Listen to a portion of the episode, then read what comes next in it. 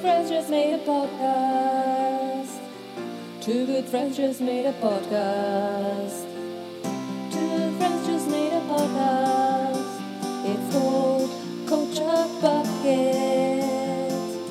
Two good friends just made a podcast. Two good friends just made a podcast. Two good friends just made a podcast. Culture Bucket, Georgia. Okay, hello and welcome back to Culture Bucket. This is our 17th episode, Yeah. I believe. Yeah, I think so. Episode 17. Thank you for joining us again. Uh, I am with my co host, as always, Alex. so it's me. Hi, George. Hi, everyone. Uh, how are you this week, Alex? I'm very good. Thank you very much. How are you, George? Um, I'm good. that was a long pause. yeah, I'm just thinking, just thinking it over in my mind. I think I'm good overall. as good as we can be. Oh my god, what's that? Somebody else is here on the Skype call. Uh, what's happening? We have a guest today because we're doing top five video games, so we've had to fly in a substitute for Alex, who loves video games but doesn't have a list of video games. So we are joined by the uh, effervescent, wonderful, marvelous, incredible, all the way from the land down under, Dan. Hi, Dan. How are you? Hello, Culture Buckets. I'm, I'm good. Hi, Dan. Uh, Thank Dan, you for having me. Thank you for coming. you're very welcome. Yeah, Uh, we needed Dan. you. Dan is Dan is mine and Alex's good friend from when we all lived together in Japan, having Yeah. uh, adventures there.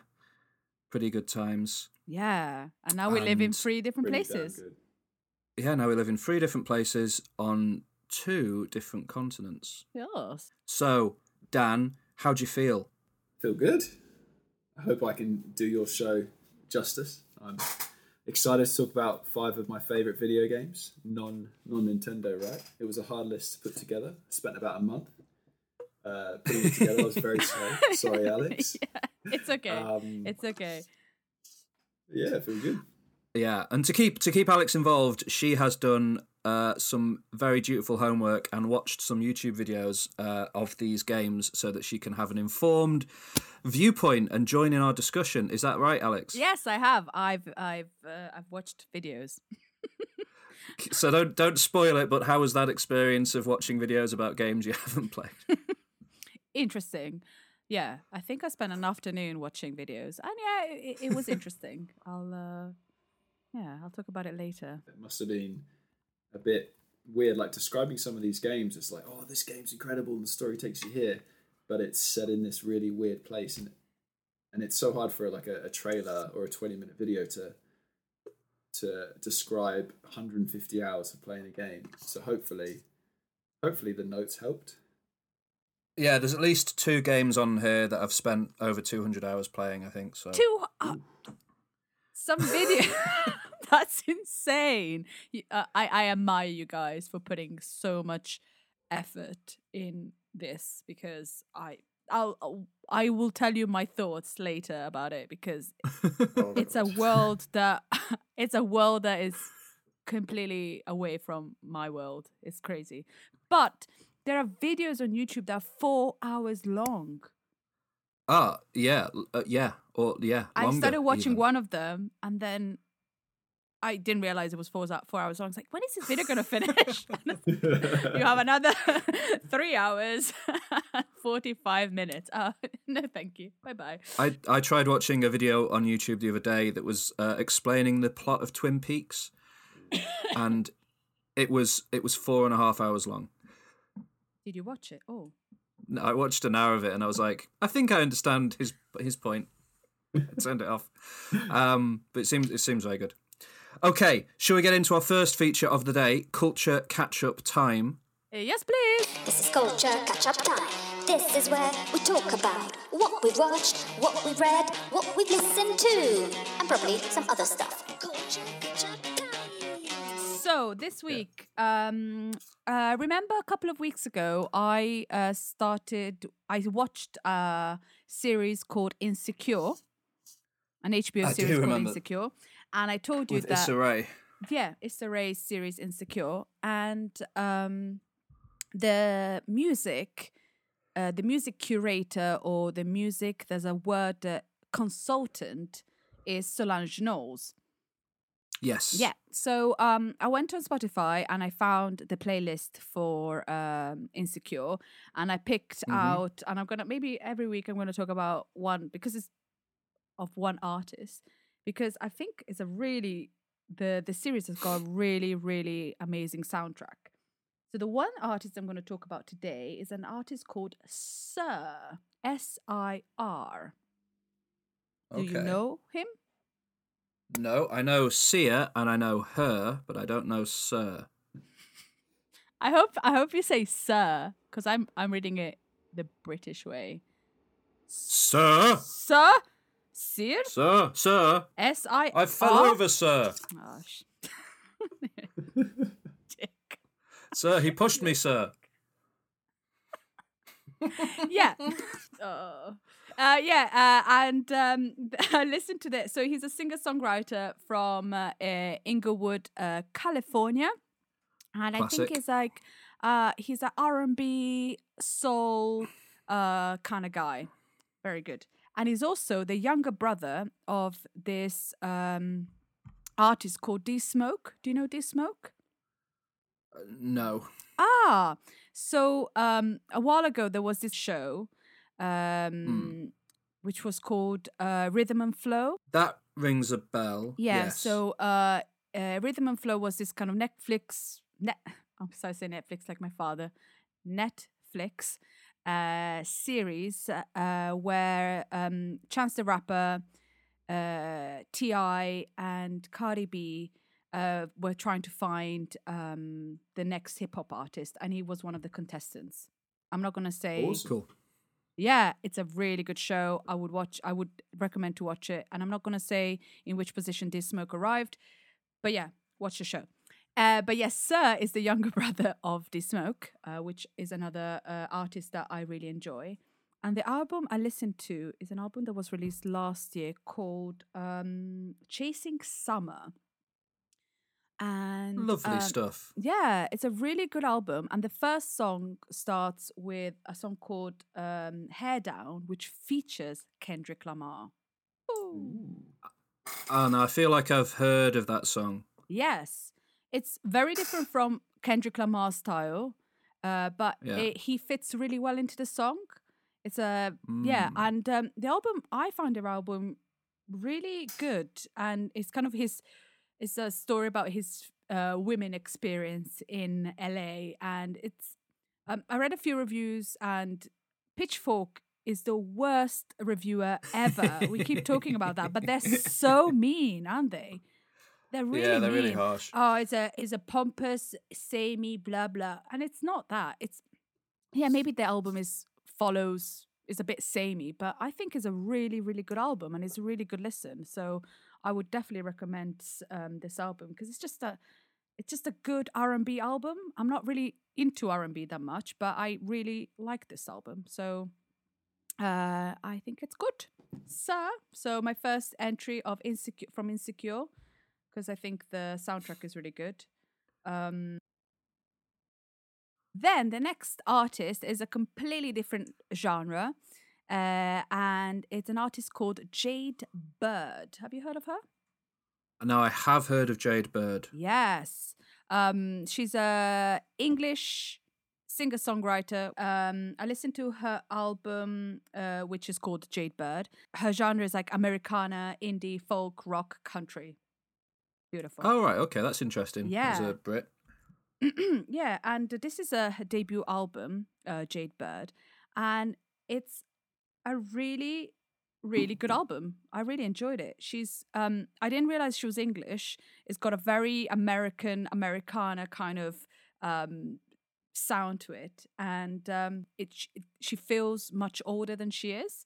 But then you listen to the lyrics, and it's kind of her um, very personal to kind of break up and um, the way she talked about it, which um, I read a little bit about it, and it was kind of her her how she feels now, her lyrics, and how she she kind of uh, wants to write wants to evolve in a way. So even if now maybe the lyrics are a little bit childish, then she's gonna evolve into something else, and uh, which they're not childish at all. I think they're really good.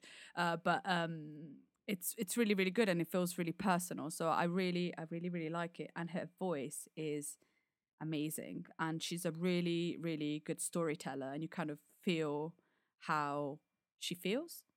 Does that make sense? Mm, awesome. yeah. Yeah, she f- But like you s- mm, you say that, Alex, but let me let me read you this. Oh, don't tell me it's from Pitchfork. Some some of these big numbers, however, rely on cheesy tropes that lack a degree of empathy. On good at it, a twangy appeal to a cheating lover, Bird wryly pits herself against a goddess of a rival, but she never quite reaches the desperation of Dro- Jolene or the venomous rage of before he cheats, instead lingering in am- an ambiguous middle ground. Not my words, Alex, the words of pitchfork.com. Who writes for Pitchfork? They eat hate every day. Must how they get viewed. they must just have like a uh, like. Oh, It they must. definitely is how they get views, though. They must just like have a bowl of uh, nails with like uh, with petrol and just eat it every morning and then write reviews because I think this album is really really really good and for somebody that is this young I think she I don't know I think she manages to write and create some music that is totally hers and that's the beauty of it because it's hers why does she have to Yeah. why does she have, why does she But have she's not as to good as Dolly Parton, yeah, Alex. but why does she has, have to write another Jolene Yeah, why pigeon. she, like oh pitch pitchfork you need to go away Yep. Though they did once record, they did once do a review of a Jet album by just posting a video of a monkey urinating into its own mouth, which was, which was pretty good. That's amazing. Can you send me that video? what who are these people yeah, I'll find it. who are these people they're horrid I don't know. Yeah, I mean, I I've talked I've talked recently about how much I love clipping, and they've given bad reviews to every single clipping album. So I yeah, I don't particularly yeah follow what they say. and like the the sir album i read the review and i was like that's nothing like the album yeah it might be a mm. little bit repetitive but it it just follows the style that sir wants to use no They're Yeah, just- yeah. ugh, they i don't like them but yeah jade bird i like her i think she's really great listen to her because she's got an yeah. amazing voice yes You've sold me on her. I'm gonna have a listen for sure. She sounds pretty good. Uh, have you? So this week, Phoebe Bridgers and uh, Mumford and Sons released E EPs. Oh, did Mumford and Sons release an EP? a EP. right? Yes, yes, yes. Have you listened to it, Dan? No, but Kenji messaged me about it. He said his voice breaks many times. Well, I listened to it because I knew I was going to talk to you, and I was like, "Oh yeah, it's it's just a live EP, not bad. You know, it's uh, Mumford and Sons being Mumford and Sons. Um, it's it's different listening to them live than watching them live. I think they're better to be watched than to be listened to live. But I don't know. You've seen them many times, haven't you, Dan? Yeah, they're absolutely incredible live. They're like so Yeah, they yeah. the audience so much. Like they run through the audience, and it's they sound as good as the record. They're just I'm such a Hmm. fan boy for Mumford and Sons. Like they're just brilliant. Like the last time we saw them, they run they run through the crowd and just hang out in the crowd for a bit, and then they get back on stage and they interact. Yeah, they're just brilliant. Just such a good band to see live.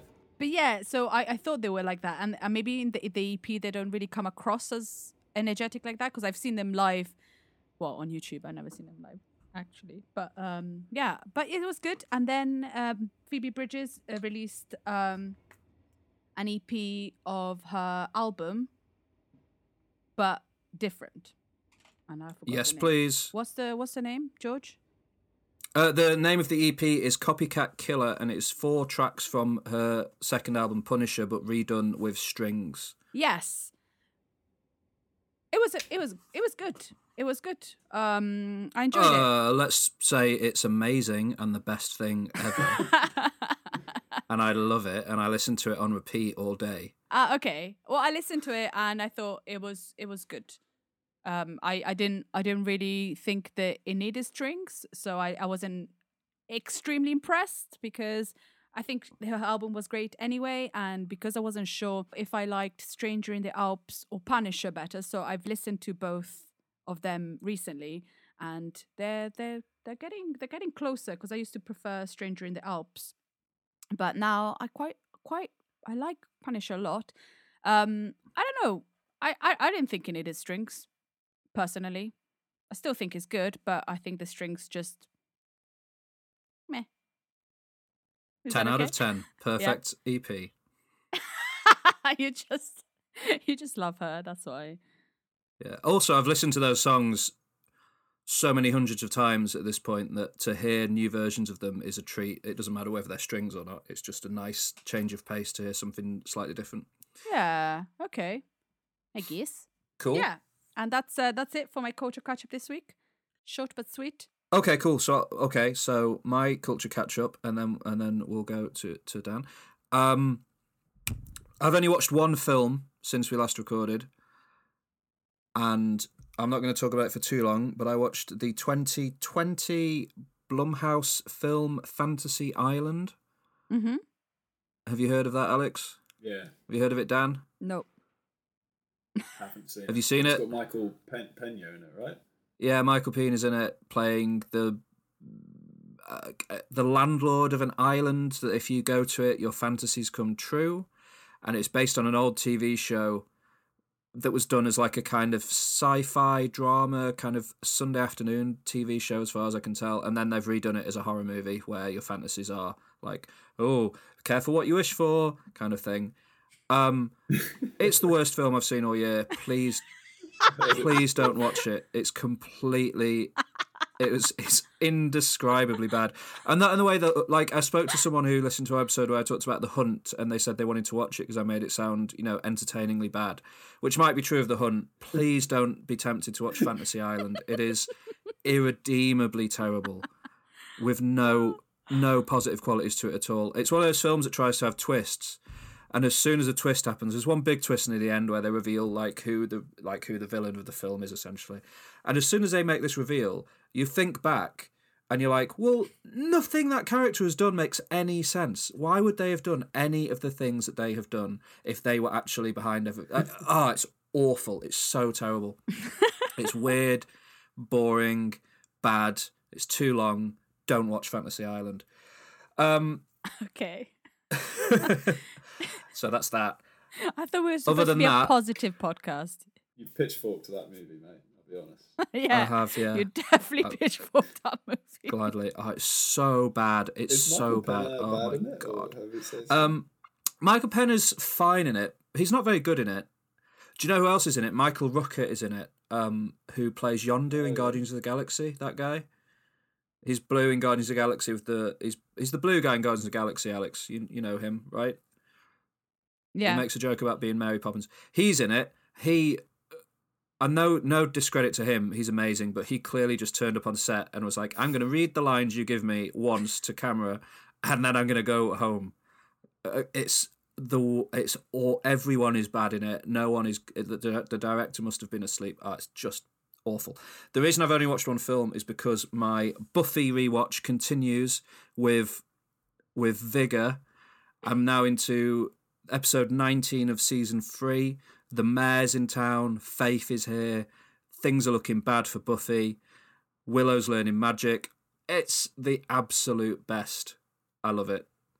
Um my character rankings remain how they were last week, so listen to last week's episode if you want to know that. Uh, and I'll I'll come back at you later with some uh, some rankings of the seasons and I- other things. What's wrong, Dan? Episode, and I want to know the ranking. Uh, we'll Spike. You'll have to it. Ah, wait. it's it's uh it's a beauty. Spike, where's Spike? Spike was oh four or five, I think. Angel must have been low, right? Around four or five. No, Angel's high. I like Angel. Angel's good. oh, not Angel. I think Angel was just above Spike. I think. Um, yeah, great. Just just the absolute best. Okay, I tell you what. I ranked I ranked the villains of each season, so I'm going to give you this. Okay, No. number seven. No. The first. Yes. Number seven, the first evil from season seven. Rubbish. What were they thinking? Number six, the master from season one. They were finding their feet. It wasn't great. Number five, Adam from season four. I like season four overall, but Adam is not a great villain. Number four, Glory from season five. I don't know. People like Glory, but I just had something. I don't know. That season overall for me isn't brilliant. Number three, the Mayor from season three. Such a great villain. He's all polite and nice, but then his head splits open and oh, oh, good stuff. Number two, Angel from season two when he loses his soul. Ah, I love it. And then number one, um, I'll, i i skip, skip, skip uh, a minute or so ahead if you don't want to know who the villain of season six is because it's a bit of a spoiler. But number one, just like my character ranking, Willow, best villain and best character. Love it. Ah, she's the, she's just the absolute best. Okay. Thank you for that. Um, I've not watched anything other than Buffy and Fantasy Island, so moving on to a bit of music. Alex, have you heard the new Foo Fighters single? Ah, no, I haven't. I Ah. saw it. I haven't heard it. Listen. Yeah, so it. they premiered it on Saturday Night Live uh, last week or the week before. Mm, It's called Shame Shame, and it's the lead single from their new album, which is called Medicine at Midnight, I think, or Medicine for Midnight. It's out in February next year. It's a weird lead single for the Foo Fighters because it doesn't get very rocky at all. It's just quite mellow. mm. Um, but it's pretty good. And I went from the back of that. I've listened to mostly Foo Fighters for the past two weeks, and it's been pretty, pretty great. They're such a good band. I'd, I'd, you, they're a bit like Arcade Fire. I will over listen to them and then have to take a break for a while. So, um, Foo Fighters just have such a set sound. Like you know, all their albums are really good, but they have like a very specific sound that once you've listened to, you know. 300 Foo Fighters songs in you know in the span of a month or so it's it's time for a little break normally okay. Mm. Then, Dan, you must have been pretty excited because last last week or the week before, since we last recorded anyway, um, Australia must have been it must have been a festival. I heard that um, in Australia they have to shut down schools when this band release a new album because all the kids will just take the day off and, and spend the day listening to it, so they have to have a national holiday. Is it Charlie? ACDC released a new album. Must be a big event, right? Yeah, it was massive, mate. Yeah, yeah, it was good. Got a day off. Did you? Akadaka. That's the one. Is it good? Akadak. That's what the locals call it here, Akadaka. I'm not even joking. Yeah, that's what they're called, right over there, Are they? Akadaka. It's too You're long saying joking. ACDC, so it's just Akadaka. No. Yeah. No. Yeah, come on, guys. seriously, it is. Akadaka. I think I prefer Akadaka. Akadaka. Akadaka. Have you ever heard an ACDC song, Dan? yeah. Yeah, then you've heard this album. Uh, it's, Uh, it's really good. It's, it's a, it is actually a really good ACDC album, but they're not they're not reinventing their sound in any way. Um, but it's pretty solid. Listen to it a few times. Would recommend if you like that kind of thing. Um, yeah, yeah, good song on it called "Through the Mist of Time." That's probably my favourite song on the album. I'd recommend giving it a go. Uh, although I did notice that lyrically, they are they are not they don't I don't think they spend a lot of time on their lyrics the the main single is called "Shot in the Dark," and I think the chorus goes, "A shot in the dark, it's better than a walk in the park," Well, which is great. Great.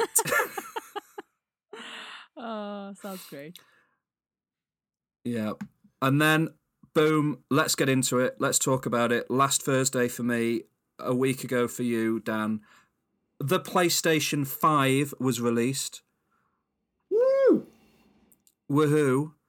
Yeah, Dan, do you have a PlayStation Five? I do, and it it's amazing. Yes, I also have a PlayStation 5. Let's have a little bit of a of an initial impressions review chat about the PlayStation 5. so Dan, what games have you played on it?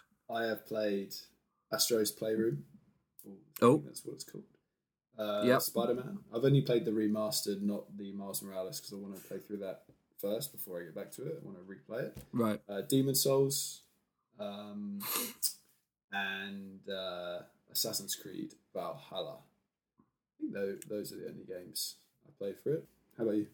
I've played this I've played the same as you, but substitute. I've not played Spider Man, but I have played Bugsnax. Oh yeah. Oh, I played that a little bit too. Yeah. Yeah. Um, what's your initial impression of just the console itself? Just absolutely massive. It's so big. It's like everyone It says, "Oh, it's big big, it's big," and then you take out the box and you're like, "It's very big." It's Yeah. so big, but it's. Have you got it-. Have you got it horizontal or vertical? I've got it horizontal because it just wouldn't fit fit vertically. had to put the stuff Okay. and stuff. Yeah. How about you? Uh, I tried it horizontally at first, and in in the in but I've got a space under my TV where a PS4 and an Xbox One had been sat, and I had to take both of them out to put the PS5 in its place, and then I had nowhere to keep the other two, so I've had to take it out of there, put the PS4 and Xbox One back, and now I've got it vertically next to my TV on the stand. Uh, I think it looks better vertically. It, I think it looks weird horizontal. This is a bizarre conversation. No, it's a totally normal conversation Oh, how, for two. How do you put it? Do you fully put grown it men in their vertical 30s to or have, Alex? horizontal. I put it next to my TV. Where did you put it? Um, yeah. okay. Um, I was going to say it's so it's so big. So many people you see online have had to like use IKEA like nightstands or like separate tables to put it next to their TV because it doesn't fit in their entertainment center. But I'm not criticizing it. It's big because it's amazing. The technology is great and it keeps it cool. And I've played it a lot and I've not had any issues. So yeah, it's Yeah, you haven't had that. Did you hear about? Did you hear about the whining noise that some people are suffering from? so So like the crashing and stuff. But no, it makes it that some people are suffering from a whining noise, uh, like this really high pitched. and somebody took somebody took their PS5 apart and found out that a sticker inside the fan had come loose, and the fan was like hitting the sticker as it rotated. Uh, and apparently, it's happened to a few people, and it's pretty. That's pretty weird. That's not great. Anyway, what do you think of the uh, the the UI, the home, you know, the home menu, and all of that stuff?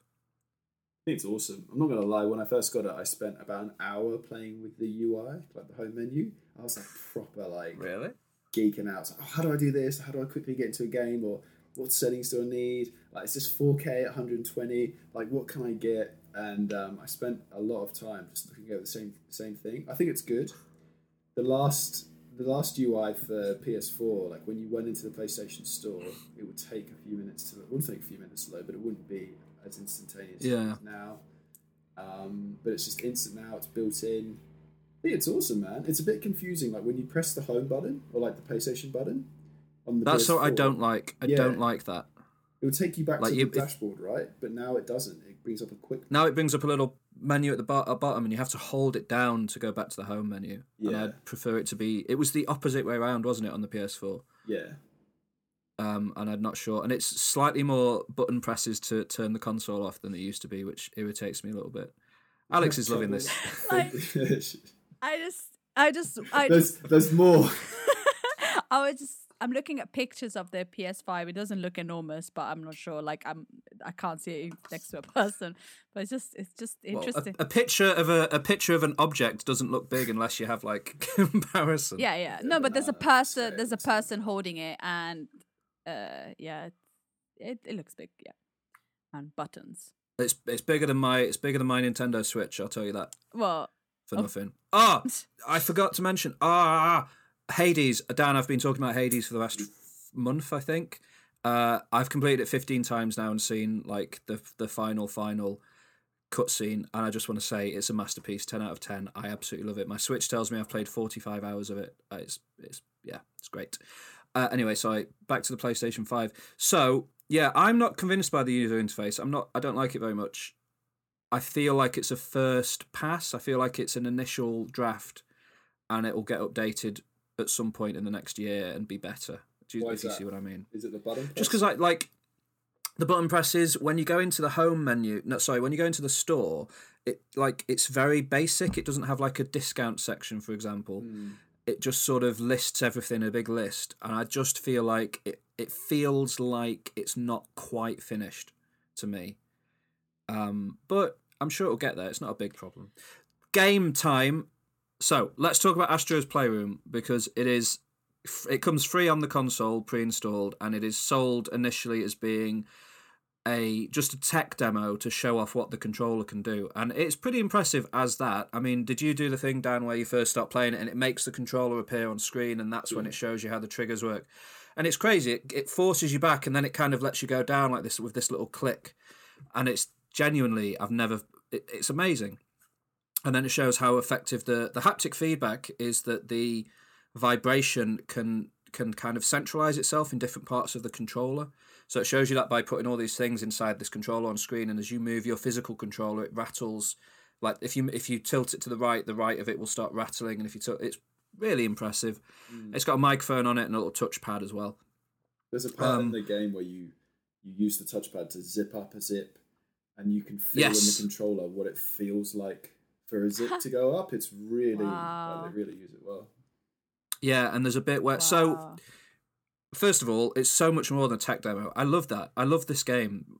It's great, isn't it? Do you think, Dan? Yeah, it's like a you're playing through a library of PlayStation. Like uh, when I first got it, I was like, ah, tech demo. I want to play Demon's Souls and die a lot. But then I like, I was like, actually, this is awesome. Like, Yeah. this is, it's, it's really, like really a vir- yeah it's like a virtual museum to the playstation Yeah. so you load into it and it, it gives you these four areas you can go to and one is based after the cooling system. Like it's as if you're inside the ps5 so one is like the cooling system one is the memory place one is the ssd where the games are loaded from and one is the gpu the graphical processing unit.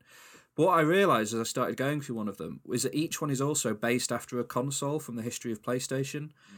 So I did the I did the cooling section first, and that's all based around the PS3. And you keep you unlock these artifacts, and it's like perfectly rendered models of different accessories from that PlayStation 3 life, if you see what I mean, right? So it's like the PlayStation Move control and all of this stuff. And it's crazy. It's so cool. And uh, when you finish the le- like, I got to the end of that section and realized that the little bit of level I was wandering around in was inside the cross media bar, which was the user interface for the PS3. Oh wow! I never realized that. That's awesome. Yeah, if you look in the background, you can see the icons and stuff, and it's the same swirly sort of thing, which is cool. And then when you finish an area, it populates this museum section with all the artifacts that you found.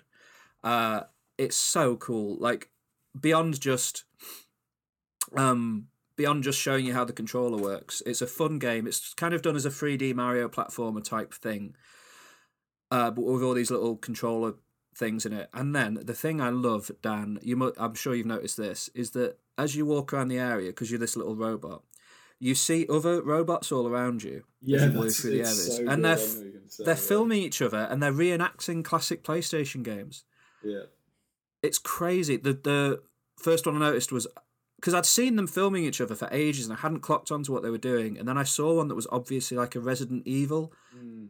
Thing with them like at a door and there's a zombie behind the door, and then since then I noticed like an Ape Escape one, an Ico one, the Death Stranding one is hilarious. Uh, it's amazing. Did you had you noticed that they were like little PlayStation game reenactments? It took me a while. I was like, why is this dude filming with a camera? I don't think I got the Yeah. first reference because the PS4 was the first PlayStation I had. And then I was like, Right. that's Joel and Ellie from The Last of Us. And then I, Ah. I want to replay now and go through it and find all these people. And it it's just it is like you said. It's like a it's like a love letter to PlayStation, but also a library of all of the amazing things they've released. Have you played the CPU level, the the green one, like the like the woodland kind of level? No, no, I've done the. music. That, the Oh, I will, For that is okay. about how CPUs work, and it talks about you can go to a hidden section. It's got the lyrics, and it talks about like teraflops and stuff like that. It's, Ah, it's really that's- funny. That's brilliant. I love it. No, I've done the CP. I've done the cooling one, cooling springs for the fan, and now I'm doing the because I'd initially I played like 45 minutes of it, and I was didn't quite. I hadn't realised that it was a PlayStation museum, and I thought it was just like a little. And I was like, oh, this is okay. And then I got up this morning and played another hour of it just before we recorded, and that's when I realised all of this, and I was like, oh my god, right. this is the best. So now I'm in the uh, the one themed after the PlayStation One. It's like the memory meadow with the clouds. Oh, cool! I've not done that. Oh, it's a good one. It's a good one. Um, okay, brilliant. So that's Astro's Playroom. We also we both have Demon's Souls, uh, the remake of the original Demon's Souls, which then became Dark Souls and all of those games. Have you played much of that? I have. Yeah, I think I've played about twenty hours or something so far, or something ridiculous. Um, that game is the only one that's currently only available on PS5. It's like the proper graphical kind of showcase for what it can do. I it looks amazing. oh, it's so. And you've got yeah, you've got a better TV than me, so I think you've probably seen um, the high HDR lighting and all that stuff better than I have. But I, from my perspective, it, it looks crazy good, um, and it's pretty difficult. Yeah, it's it's not easy, but it's it's. No, I, I, did you play it before when it came out for PS? yeah, I. So I didn't play it when it came out for PS3, but I felt I played Dark Souls and then went back and played Demon's Souls. Oh, nice. It is awesome. It is so good, and the remake, like what um, Bluepoint Games did, just I never played the first one, like I said, but it sounds like they were so true to the original because like fans of Demon's Souls and Bloodborne can be quite particular because the games are just so difficult, and they kept Yeah. in the cadence of like how the character moves and animates and.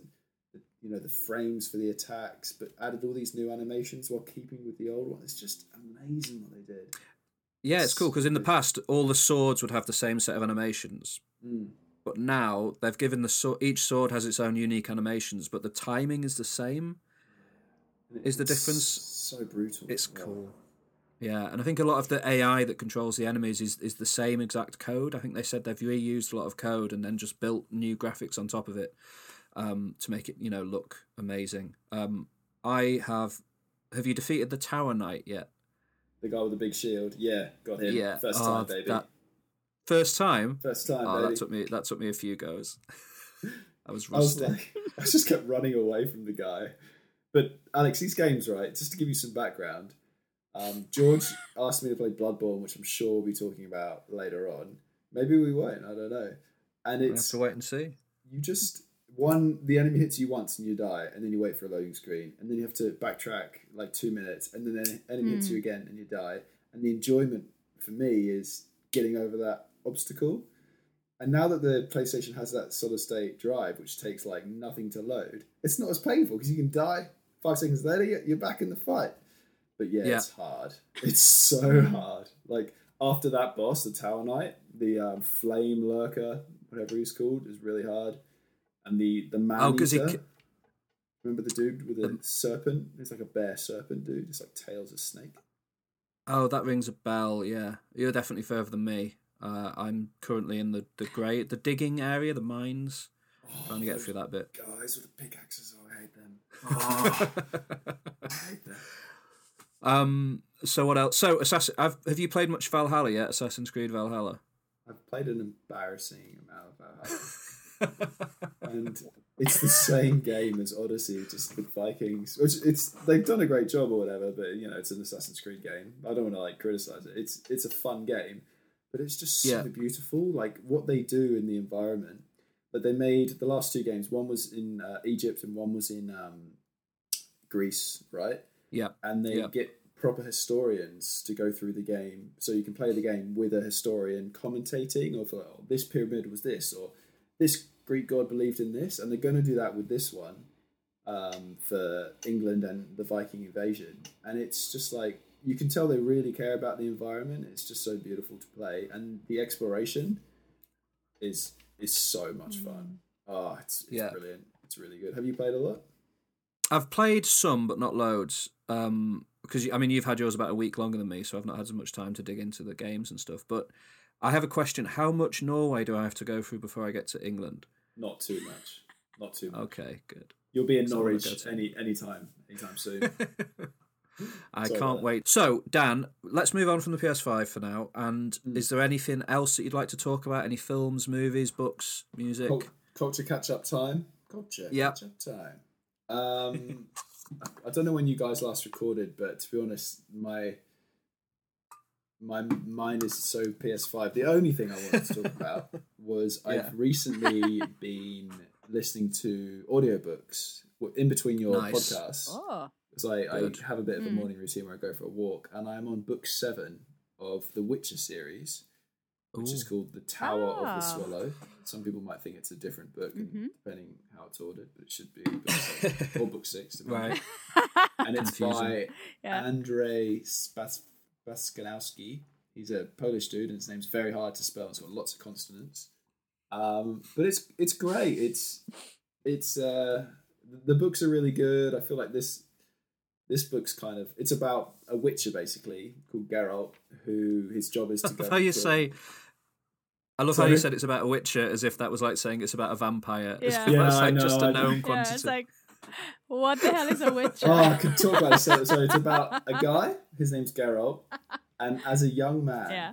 he was. I think he was an orphan, or he was, he was put aside. It's revealed in the books, and he gets taken in by this school, which is, which is a Witcher school. And basically, what they do, they talk to children with these genetic modifications, these potions and stuff, um, and then. Uh, if they survive, they become witches, and their job, they're basically a hired mercenary just for killing monsters. And um, the book is kind of about him and him finding his humanity and how he's treated but it, the themes are just like so some of the themes are really dark um, but the characters are amazing. They're so well written. They're so likable. Um, there's some really really strong female characters which are just just brilliant just makes me smile and want to laugh just thinking about some of the stuff they do but this seventh book is like there's a lot of storytelling in it where it's like person a is saying oh, this is what happened in the book. And then, like, within that story, another person is telling a story. So it gets a bit exaggerated and a bit long. Um, Mm. But no, the, the books are great. For any fantasy fans, I'd recommend checking them out, either audiobook or, or reading them. The audiobook is narrated by a guy called Peter Kenny, and he is amazing. He puts on all these different voices. It feels like you're listening to 20 different characters. It's um, it's really good. I'd, I'd recommend it. But that's that's pretty much my culture catch up. That PS5 and bit of It's Always Sunny. Oh, nice. Good choice. Good shout.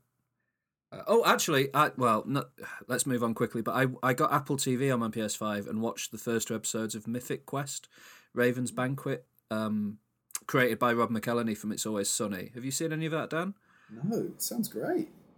it's about uh, it it's set in a it's set it's like a workplace comedy, but set in a video game developer studio who've made an MMO called Mythic Quest. Oh, I have heard of this. Yeah. Yeah, it's. I kind of assumed it wouldn't be very good. I've really enjoyed the first two episodes. It's made me laugh a lot. Really, really funny. Uh, and like knows its games pretty well.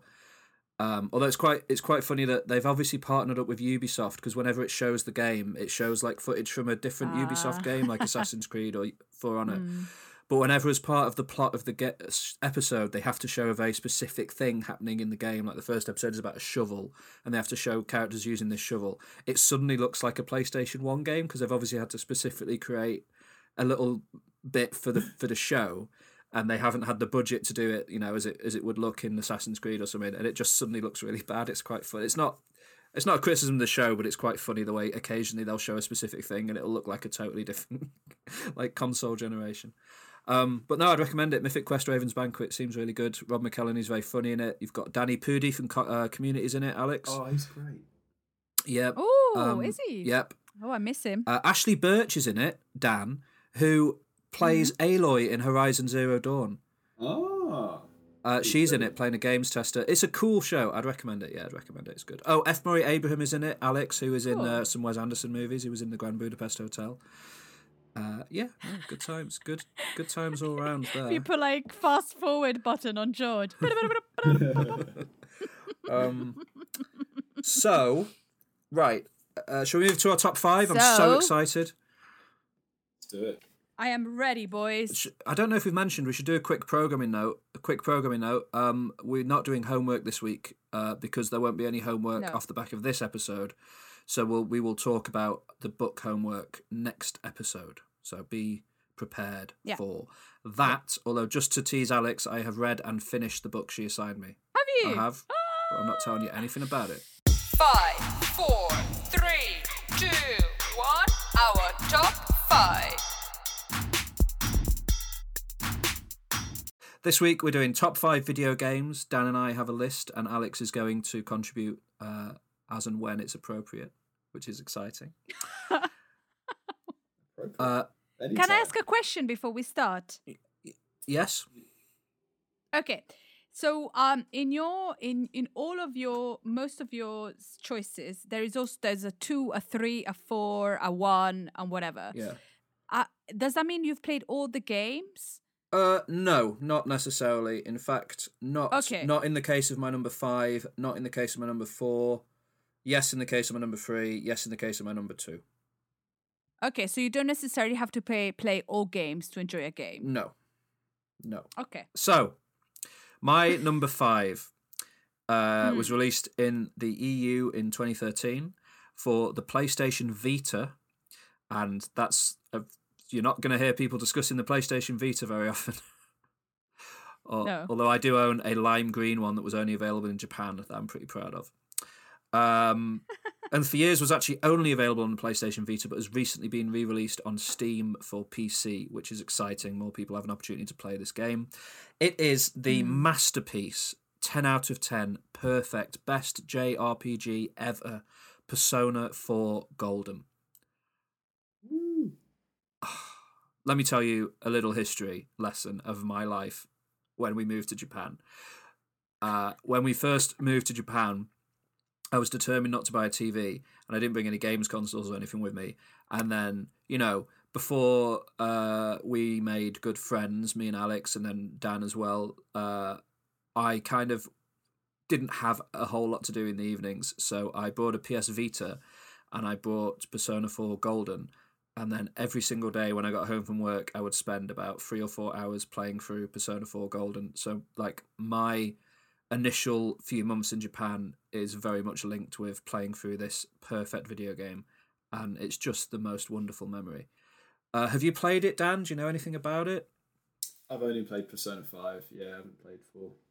Uh, f- I like five, but I've never finished it. It's never grabbed me enough to get all the way through it. Because I mean, it's a we're talking hundreds of hours to really commit to a Persona game. They are big, big games. Like well, well over 150 hours for me to get through Persona Four uh, on my first run. Persona Four was initially released on on PlayStation Two, but Persona Four Golden on PS Vita added in like new characters and new new events and new storylines. So it's definitely very much the definitive version of the game.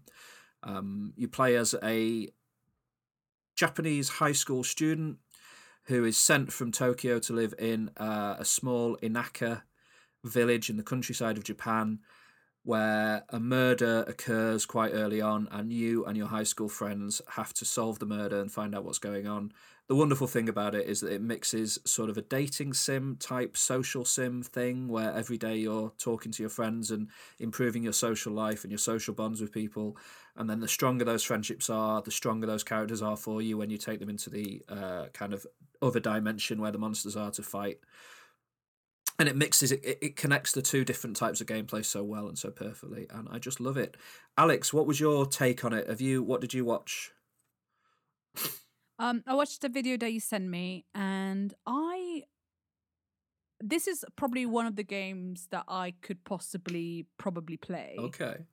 Um, it looks really interesting, and you know I like my slices of life, and I like my real things, and I Yeah. think I think this looks really, uh, really good. I think I would waste my time doing mundane things most of the times, like go and eat some ramen or uh, just chat with my friends uh, instead of trying to find the murderer. But I, I, I like it, and I like the fact that um, it just uses different mediums. Like there's a manga, there's a anime, Mhm. there are uh, there's different ways to consume Persona Four. It's not just um, the uh, the game. Yeah. And yeah, Mm. I could I I could easily. That's one of the games probably that I could easily spend hours on. Although I'm not a gamer, I could easily spend hours on that. And I know because when you said that I could get it on um, Steam, I was just like, no, It's just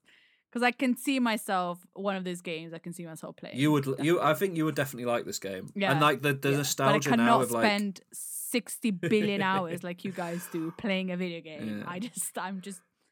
But I, it looks amazing. It looks really cool, and I would enjoy it also because it's just very Japanese, isn't it? Yeah, and also it's very much it feels like the place we lived in Japan a bit like Persona 5 that came out later is set in Tokyo and that's like a nice setting but something about the country r- rural setting of um of Persona 4 really really grabs me and just really reminds me of, of my time in Japan. And also I don't know if it came through in the videos but the the design of the game like the design of the menus and stuff is so stylish. Like it's style over substance, but in a way that really works. Like they're, they're just beautiful to look at and, and move through. Uh, yellow is the color of the game very much, and then the music is. I mean, if uh, the music is a beyond wonderful. It's so good. Um, so yeah, Is that's it- Persona Four Golden. Go on, Dan. Persona does I think it might be all the Persona games, but in Persona Five, you have to like look at each month in your calendar, and it's almost like a puzzle. You have to build up your NPC relationships so they're stronger once you go to a palace, where you you know you go and invade the thing. But Yeah. if you don't do it by a certain date, then it's game over, and you got to start again. Yes. Is it the same? Yeah, it's very similar in Persona 4. There will always be once uh, in Persona 4 the way it works is people disappear into the TV and you have to go into the TV to rescue them. And if a certain number of days pass after they fall into the TV, they die. So yeah, it's very similar to Persona 5 where there's a very specific deadline to each bit of the game. But then the pressure is really on on a daily basis because certain actions will move you on to the next day and you always need to be really carefully thinking about what do I need to do? What's my best thing to do? Do I go and talk to Chie or do I go and have a beef bowl? It's so good. Or wash my clothes, or yeah. Or Yeah. do I go and Pretty much our life in Japan. do I- or in Persona What did I do 5 it's like do I go and get some illicit drugs from this doctor who's like this undercover seduces doctor? you? who seduces you? Yeah the games are uh, oh they're so good Mm. Okay, so that's Persona 4 Golden, my fifth favourite game of all time. Absolutely adore it. Uh, I still have a PS Vita specifically just so that I have access to that game. There's no other reason to go near a PS Vita. Um, Dan, what's your number five?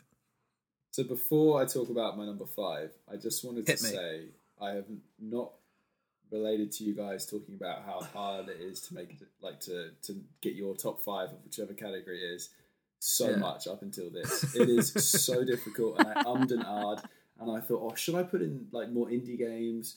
Or should I do games that are more true, true to what I like? And it's it's such an evolving list.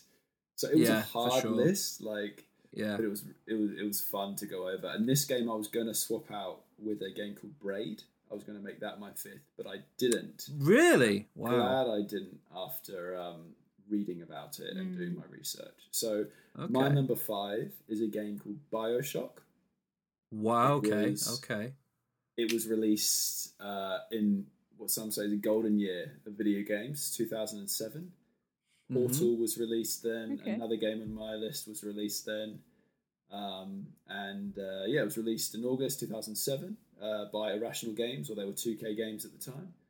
And it uh, came out on PC, Xbox 360, and PS3. And I absolutely love it. It uh, ex- you you the, the game explores um, a utopian society that's turned into a dystopia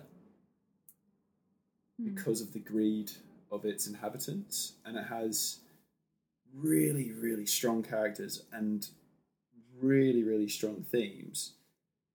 But it builds all those themes just just from you going through the game.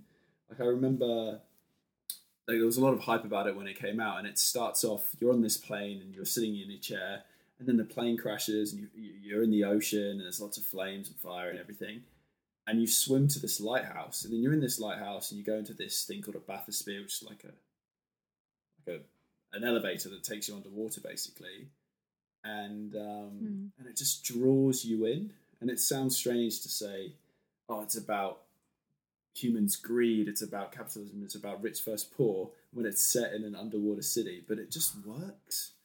It Mm. just works. Mm. Um, did you watch the video I sent through for that one, Alex? Yes, yes, I did. I did.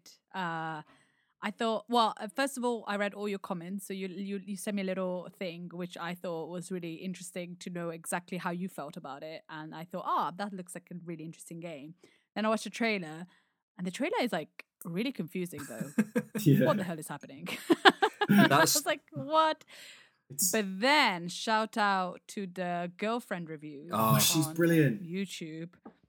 And I watched the video and I was like, I kind of want to play this game. I just looks it looks amazing. Oh. It looks uh just really interesting, like a really interesting concept and uh, I don't know. I, I thought I thought it was I don't know. You kind of it kind of made me want to play it, especially like you you you're so you kind of sold the games to me uh with your little um why you chose them and i was like oh interesting and i thought yeah girlfriend reviews definitely sold it to me more Oh, and it looks good but really hard to do though doesn't it it's is it not hard it's it, it it's got a it's got a little bit of difficulty. It's not like hard like Demon's Souls we were talking about earlier. But I'm glad those little Mm. write ups helped because I was like I watched a trailer for one of the games and I was well this is a two minute long trailer and I've spent so many hours in this game and Mm. it doesn't give any of the feelings yeah that the the game Yeah. evokes and um yeah Bioshock for me was Mm. just a first person shooter which absolutely elevated what they could be and blended in art and video games like it combines like being a first person shooter where it's got really fun combat and you've got this like it's called plasmids. It's kind of like your left hand shoots magic or it's not magic but this genetic modification. Mm. So the Yeah. combat's fun. You've got like a one two punch you can use with your left and right hand and your trigger controls each one. But it's also got survival horror elements where you're sometimes being hunted by these things called big daddies which are people mm. who are yeah. sealed inside this old school diver suit and they got a drill for an arm and they'll just drill right through you. But then there's like a bit of RPG and leveling up in there and stealth too. It's Yeah. oh, it's so good, and it's linked around this morality too. You as the player get to decide to to a certain extent, not a great extent, what you do, and Mm. yeah, it's. I just have such fond memories of it. It's it all it all just comes together. That's kind of a theme Yeah. for my list. It all comes together as one like atmospheric package. Mm. Yeah. What do you think, Well- George? You played it, right? Well, Alex Alex very much summed it up with like, "What the hell is going on?" I think is like the whole game. You're just like, "What the hell is going on?" It's such, it's such a uniquely. I think that's what made it so great at the time was that there, there just had never been a game like that exploring those themes. Um, I guess Anne Rand is it is that the one where Anne, Anne Rand is a big touchstone, like her philosophy, um, which I don't know much about, but I know that people have talked about that being quite important uh, to the Bioshock universe and all of that kind of stuff. So yeah, no, I really love Bioshock. It's not on my list. Cool. Okay, One good last- stuff. Just one last thing about Bioshock. Go, hit me. I think some games do really poorly. is that the majority of the story is told by these little audio tapes you get, and Mm. some games you have to go and collect them, and then if you press start or you you, you move through the world, like they, they stop playing, and you don't really want to listen to them because it's just so much boring, like just waffle. But Yeah. Bioshock, everything that they added to the game added to the immersion and really it served a purpose. It wasn't just there so half of or a tenth, tenth of the audience will look at that and then write a Wikipedia page about it. It was it was there because it, you felt involved. Yeah, no, you're right. And uh, like Bioshock wasn't the first game to do those audio diary things, but it was definitely like after Bioshock did that, every game was doing it for years, and it became like some games do it so badly, um, where you clearly like the marketing team or something have said games are more successful if they have audio diaries, so you need to make a load of audio diaries for this game, and the, the people will be like, but it doesn't make sense. So yeah, no, Bioshock does it really well. Although again, why why are people in Rapture carrying around tape recorders and then just leaving them lying around? It doesn't totally. It's a huge arrogant. They, yeah, I guess. That's that's what they're at. They want to record because they made the city of the best people in the world, right? To bring them underwater. Yeah, no, very true. This utopian society, and they want to record it and create their own history. Yeah. Maybe. Cool, cool. Well, I hope they bring Bioshock back at Who some knows? point and we get some more games uh, following those themes because it was cool. Right, my number four then. Oof. Yeah. My number four is a game that I'm pretty much certain is going to be on your list as well, Dan. So you can let me know if it's true. Uh, but it's it's it's it's linked in with a book series you were talking about earlier. My favorite game, uh, my fourth favorite game of all time, was released in 2015 for the Xbox 360. No, the Xbox One. Yeah. Yeah, Xbox One, PlayStation 4, PC. It is the masterpiece, The Witcher 3 Wild Hunt. This is also on my list. I thought it might be. It is. Um, I was very excited when I saw both of them. uh, it's, I mean, you've already explained. You play as Geralt of Rivia. Uh, this is the third game in the series based on the books by uh, the Polish author whose name you, you said earlier. And I have not played The Witch. Say it, George. Say it. I can't. Say his It's, name, it's George. Andres Andrei Sulowski, something like that, is it? Sap, Sapkow, Sapkow, Sapowski.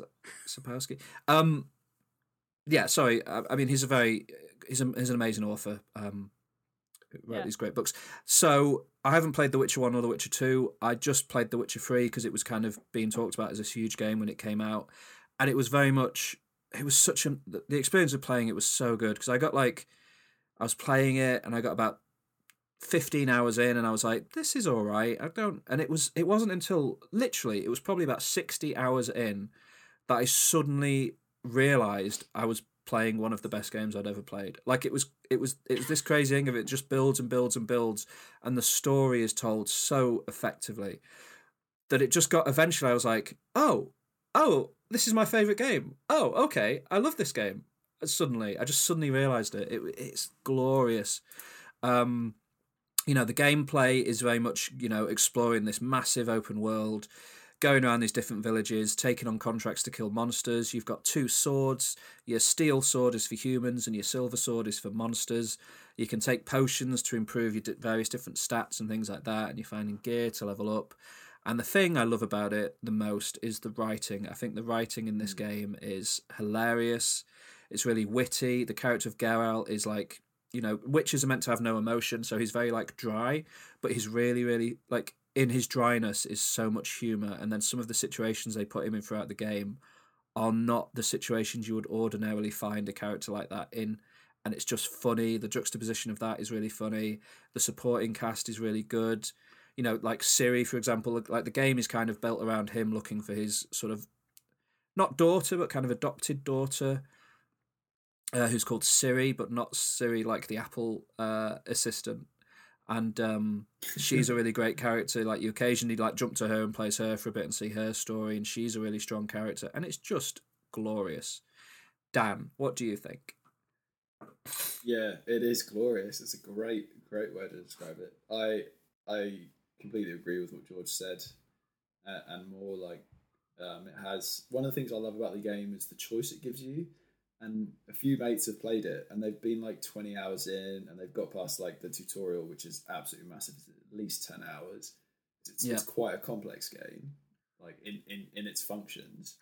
Yeah. Um, and then they've they've chosen this this story path where they didn't get the girl or someone dies and they've just restarted the game so because th- that's how much the characters leave an impression on on people they, they'd rather spend 20 hours more of their time to to see where that character takes them my favorite thing about the witcher Alex looks like she's about to have a panic attack. I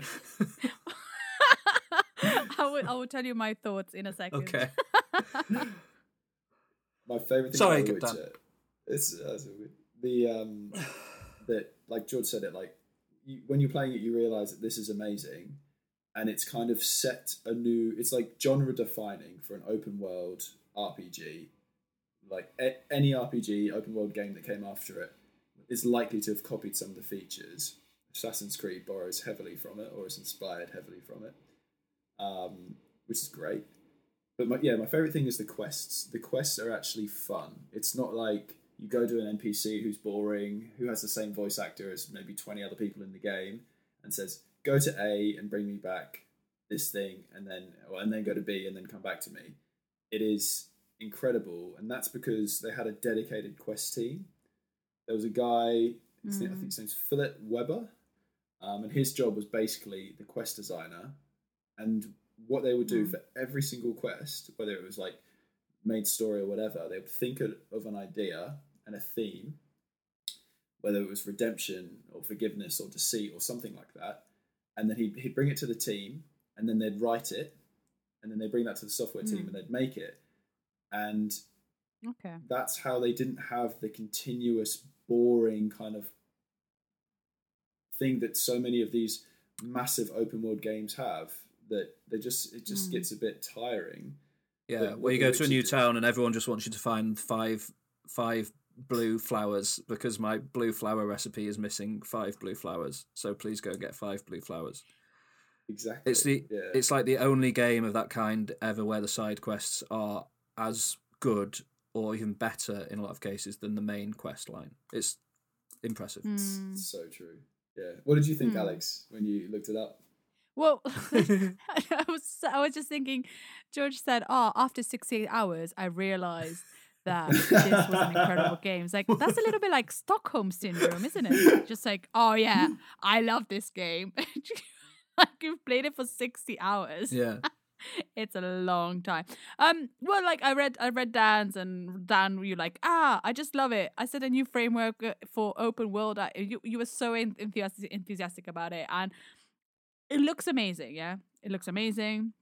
Uh, uh, it just it just feels like you're just wasting a lot of time doing other things. Do you not get bored of the side quest? It just always seems like you're talking to someone. No, because each side each side quest is like a short story. Like you don't get bored of short stories, do you? Like each side quest is its own contained. That's what makes it so good. Is that you suddenly are in this world of this character's little world, and it's so compelling to get to the end of their little story. That's kind of what makes the game so good, and you can play it for so many hours. Is because you're constantly getting these new little stories and you're getting conclusions to them as well. So you're just constantly getting these little Hmm. Bursts of like, oh, that was really engaging and endearing. And then you go and find somebody else and they want you to find their goat. And like, I always remember the side quest, Dan. Do you remember where you have to go and get a goat for somebody and like lead it back to their Yeah. little thing? It's just so good. Or like, there's a woman whose frying pan is being stolen. Oh, yeah. Yeah, the frying White pan. I Orchard. saw that in about three different videos. Oh, yeah. The frying Yeah, pan. people love the quest frying of the frying pan. It's brilliant. And then this- she says, "Is is this my fry- frying pan?"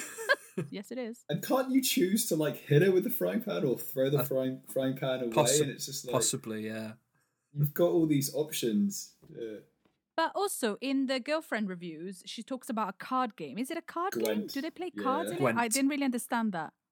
so every so there's a there's a card game within the world of The Witcher 3 called Gwent and basically Ah. every character you talk to you can challenge them to a game of Gwent and there's a whole set of stories around that as well. I don't really Final Fantasy games are famous for having card games in them as well and I've never Mm, really yeah. I've never engaged with a card game in a in an RPG and this continues to be the case. I've, I didn't really like Gwent.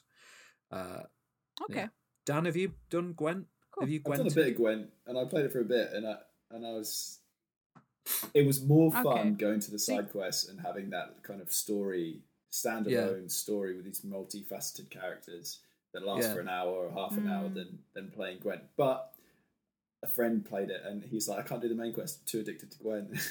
Yeah, that is another cool thing about the game. Is like it, like if you like if you're Alex and you just want to see the main story, you can just go through the main story. If you really like exploring the world, you can go and do the side quests and learn more about the world. And if you like strategy games, you can just play Gwent. It's like it it it, it lets you do whatever you want, whatever you will enjoy the most. You can just follow that. It's a it's pretty impressive.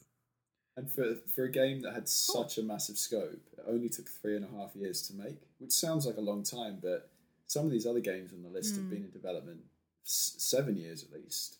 You know, Yeah, yeah, yeah. They're not as big, and Uh, It's there not on my there were list, but 1,500 people, but Yeah, it's not on my list, but Final Fantasy 15 famously took a decade to make. So three and a half, Wow. yeah, three and a half years for for The Witcher 3 is is amazing. Actually, what they did. Definitely. You touched on it earlier as well, George. You talked about like the alchemy or like taking potions because like a Mm. witcher, their job is to go and hunt creatures or whatever. Part of the game has a bestiary, so if you if you know you're going to go and kill, I don't know this creature, you can look it up in the bestiary, and it will tell you what potion you need to take, tell you some lore about the an like the creature, whatever. It will tell you what blade works best and this, that, and the other. And what And oil to put on your blade as well, What right? Oil, yeah, yeah, Yeah. oils. and it just added so much to the world, and it's completely optional. Yeah. You don't have to read it, but if you did, you felt more connected, and you were you you, you were in a better position when you went into the fight. Yeah. Oh, it's so good. So, Alec, uh, Dan, what's your number four? My number four has a three in it, but it's not The Witcher three. Uh, It's it's Halo three. no. Go Yeah. get on your warthog and drive home. Ah, yeah. This this was a this is just pure nostalgia pick. It was released in two thousand seven, uh, Yeah. by a studio called Bungie, um, uh, Bungie? on the Xbox three sixty. Yeah. With great names, not enough X's in that name. uh, I remember I had an Xbox One, like the big the big box, like the black one, Yeah. um, and I played Halo Two a lot, and I played it Yeah. online a lot. Yeah. And then I remember Halo 3 being announced and it was it was one of the biggest. It was the biggest release of any video game up Oh. until that point at that time. They spent forty It was million dollars huge. on their marketing campaign. Mm. Yeah. And I remember I, I ditched school. I was in sixth form, and I waited for the postie to come, and he gave me the game. I got it a day before release too. I got it on the twenty fourth, and I was like, "Yeah, I got it a day before release. Ah, I'm so lucky." And then he like walked by my place, and like the windows open, and I just remember being like, "Oh my god, I'm gonna play Halo! Ah, I'm so hyped!" And he must have heard. 'cause, like it was like right next to the door. I'll always remember that. And uh, yeah, basically, it's a first-person shooter, and you play as John One One Seven or Master Chief, as he's as he's called. He's a genetically modified super soldier who just likes to smash some aliens. Like, it's not on my list because of the story, because the story, it's.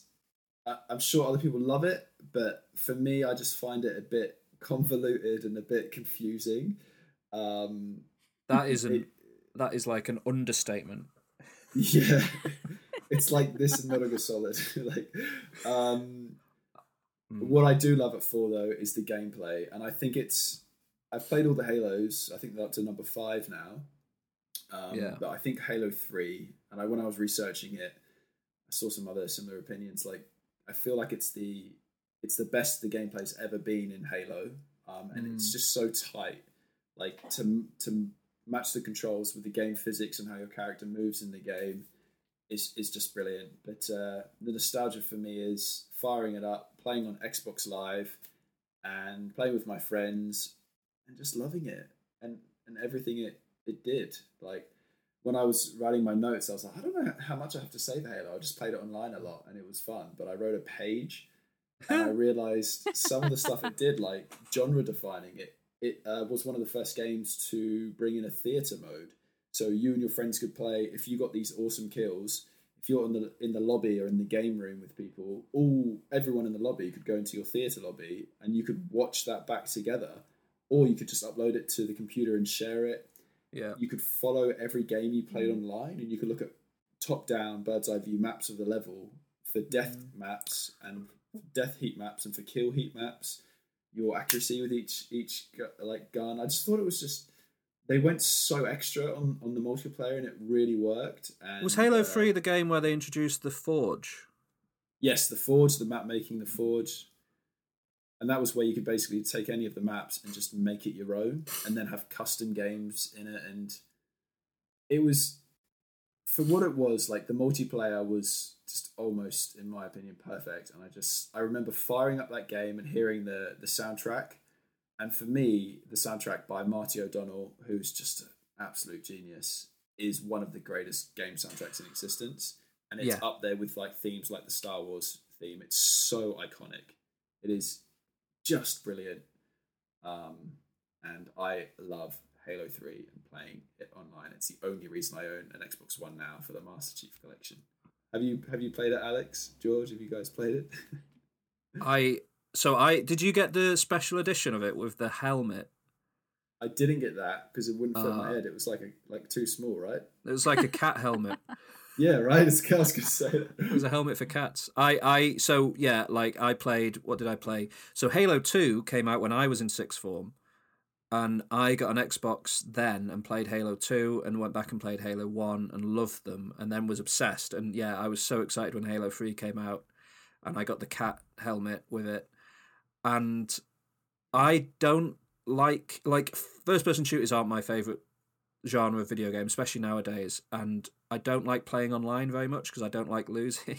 so I prefer to play against a computer when I know I can win. Like the the the kind of gameplay loop of playing at Halo Online, where I run out, somebody shoots me and kills me, and I just respawn, run out again, get killed, and it just for me, I have never enjoyed that. But I was definitely at the time all in on the story of Halo, which now I couldn't even begin to tell you what it is but yeah, Master Chief, I thought Master Chief was the coolest, and yeah, I remember playing Halo 3 and absolutely loving it. But then, like, Halo ODST and Halo The Fall of Reach and Halo 4 and Halo 5, and now my my uh, appreciation for Halo has like dropped quite a bit.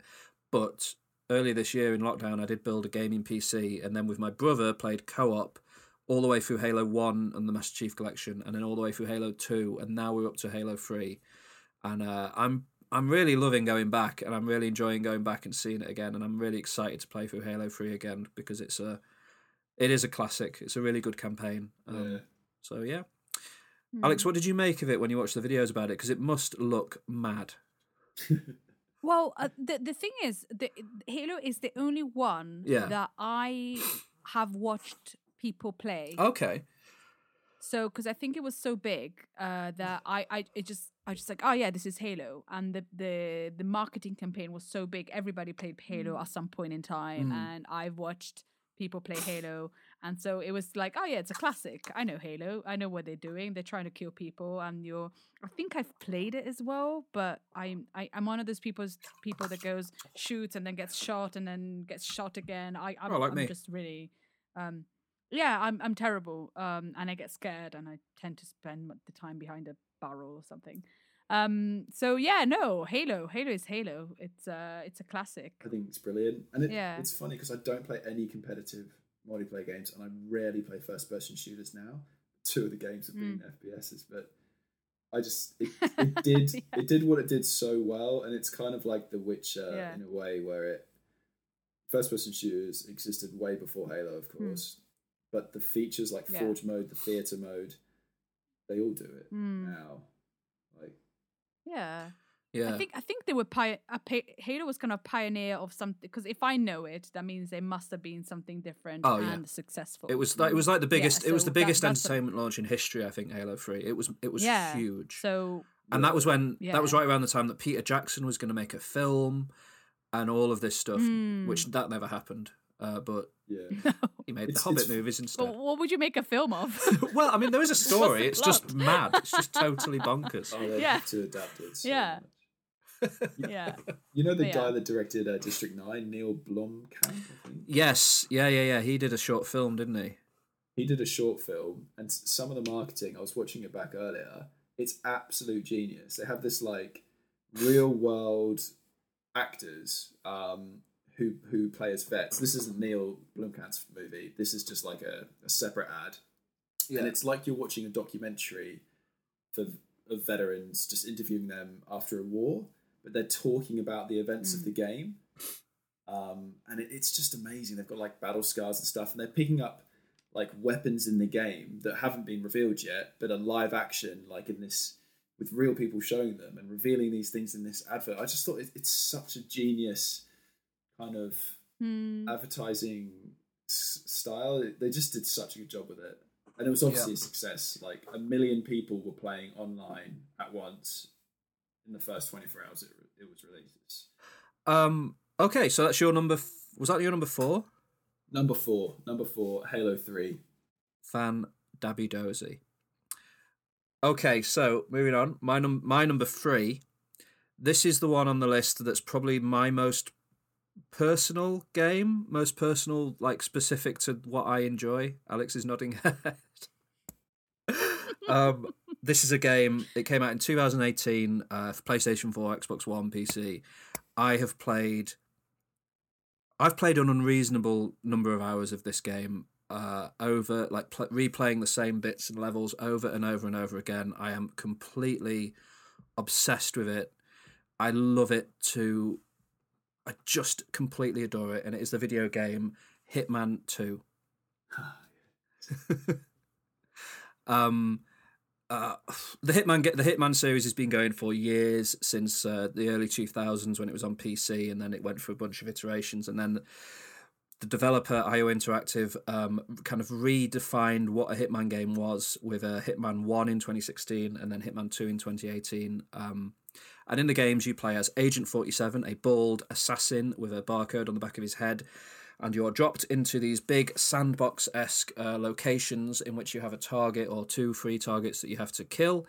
And then you are free to work out how to kill them however you want. And the joy of the recent games is that you replay the levels over and over again, finding new, different, inventive ways to uh, take out your targets. And then um, uh, building upon it and you like you find different bits of story out the different ways you complete the levels and it just kind of it's just it's just wonderful and perfect and i i just i love it i completely love it um for example there's a great like the first level of Hitman, and the uh, so the great thing about Hitman Two is that they if you owned Hitman One, they allowed you to import all of the stuff from Hitman One into Hitman Two. So then Hitman Two becomes both games in one package. So the first level of Hitman One is set in Paris at a fashion show, and you have to kill uh, the man that's kind of running the fashion show, and then there's a secret auction going up on in the top of this big mansion, and you have to kill uh, the woman that's running this auction. And like one of the ways you can do it is there's a great way you can do it where you can sneak up to the uh, audio visual bit, tech bit, and steal this remote that will set off fireworks and then you can sneak up to the top balcony and set off the fireworks and the woman will go out onto the balcony to watch the fireworks and the man who you're meant to kill will come down to the bottom and watch the fireworks from the garden and they're lined up perfectly so that if you push the woman off the balcony she'll land on the man below and kill them both in one like one smooth move and then you just sneak away. And the um like the ultimate the thing i adore about it is when you first play that Paris level. You could never imagine doing that. Like it just feels impossible to even get near the remote control, let alone to the balcony. And the more times you and you'll you'll fudge it and you'll run up and shoot the guy and find the one and you'll kind of make a mess of it. And then the more times you play it, you get smoother and smoother. So that eventually you'll be able to do it without having to change. Like you, you change into different disguises to get into different areas. But once you know the map well enough, you'll be able to sneak around in your normal suit and not be seen by anyone and make it all look like an accident and get in and get out as if you've never been there and like the mastery like mastering each level to be able to do that is just the sweetest gameplay loop I have ever experienced and I just adore it um Dan uh, I think I brought you this game You did. You bought Yeah. it for me, and, and to, to make you it play it. And yeah, it's absolutely brilliant. It's like I played Hitman Two: Silent Assassin, and then I played the one that was it was called a Hitman game, but it was more like an action third-person shooter. was that Absolution. Yes, Uh, that yeah one. I really don't like that one at all it, it definitely changes up the formula. But um, no, I loved it, and I got to play three Hitman One first. Like you said, you can play them all within the game, and what I love about it is like the different routes that you've already covered, but how each level is is so detailed for the environment it's trying to portray. Like there's a, a Mm. Formula One level, um, and again, it's all these different ways to kill the the target but they make you feel you're in a in a nice city at the Formula One, surrounded by rich people, and then in the Hitman Two, I think the first level set in New Zealand um, on a beach, Yeah. um, and you're just at this posh house um, on the beach, and to think of a destination like New Zealand in a game is is awesome. It's so- unique, and and they just do it really really well. There's a level in Hokkaido, at like a wellness retreat, and oh that's Yeah, I great just I love that level Absolutely love it, and I love how the game kind of gives you, like the the what you were saying about pushing the the wife onto the husband. Mm. There are things in the menu that let you know. They give you hints on Yeah. how to do them. Like they set you challenges, and it it would say something like falling wife" or something. That's a really bad description, but it wouldn't Yeah. tell you exactly how to do it. But you could kind Yeah. of guess from the clue, and it it, Yeah. it really works. Uh, it really works so well. I've got to Yeah. finish Hitman 2 properly and then play the, the third one when it comes out in January. Oh yeah, the third one's coming out in January, and they've already unveiled a level set in an English mansion in the countryside, and it's a bit like an it's like an Agatha Christie murder mystery. There's a family has come together because someone's been murdered, and then you can like impersonate the detective that's coming in to like investigate and find out who the killer. is. It's it looks awesome. It looks really cool. Um, but yeah, like you were just saying then, Dan, it- what they do is they give you uh, they're called mission stories, I think, in each level where it will lead you through a specific way of doing the murder. But then, and once you've done all of those, then there will be extra hidden ways of doing it that it won't lead you through, and you kind of have to work them out from those little hints, like you said. And like another cool thing is each time you finish a level, you kind of level up that level, and it will unlock like new items that you can use in that level, or new bits of the level you can start in, or new costumes, and it kind of just adds. Oh, it, oh I love it! I absolutely love it. Um, Alex, what what did you make of it? Uh, it's a really interesting concept and it's cool that you can kind of like go and kill people and you're a hitman and it looks cool. What I what i was wondering does it not get boring after a while that you just keep doing the same thing which is just killing someone? No, because like does it not get like repetitive? That's because i was you know it, it- it's an interesting concept. Does it not get a little bit repetitive No, it doesn't for me because you you kind of set yourself new challenges each time. You're like, right, well, I did it this way last mm. time. How can I improve on that and do it kind of? It's a bit. This is a ridiculous analogy, but, But it's. is there any is there any way that you could, can get caught? Oh yeah, completely.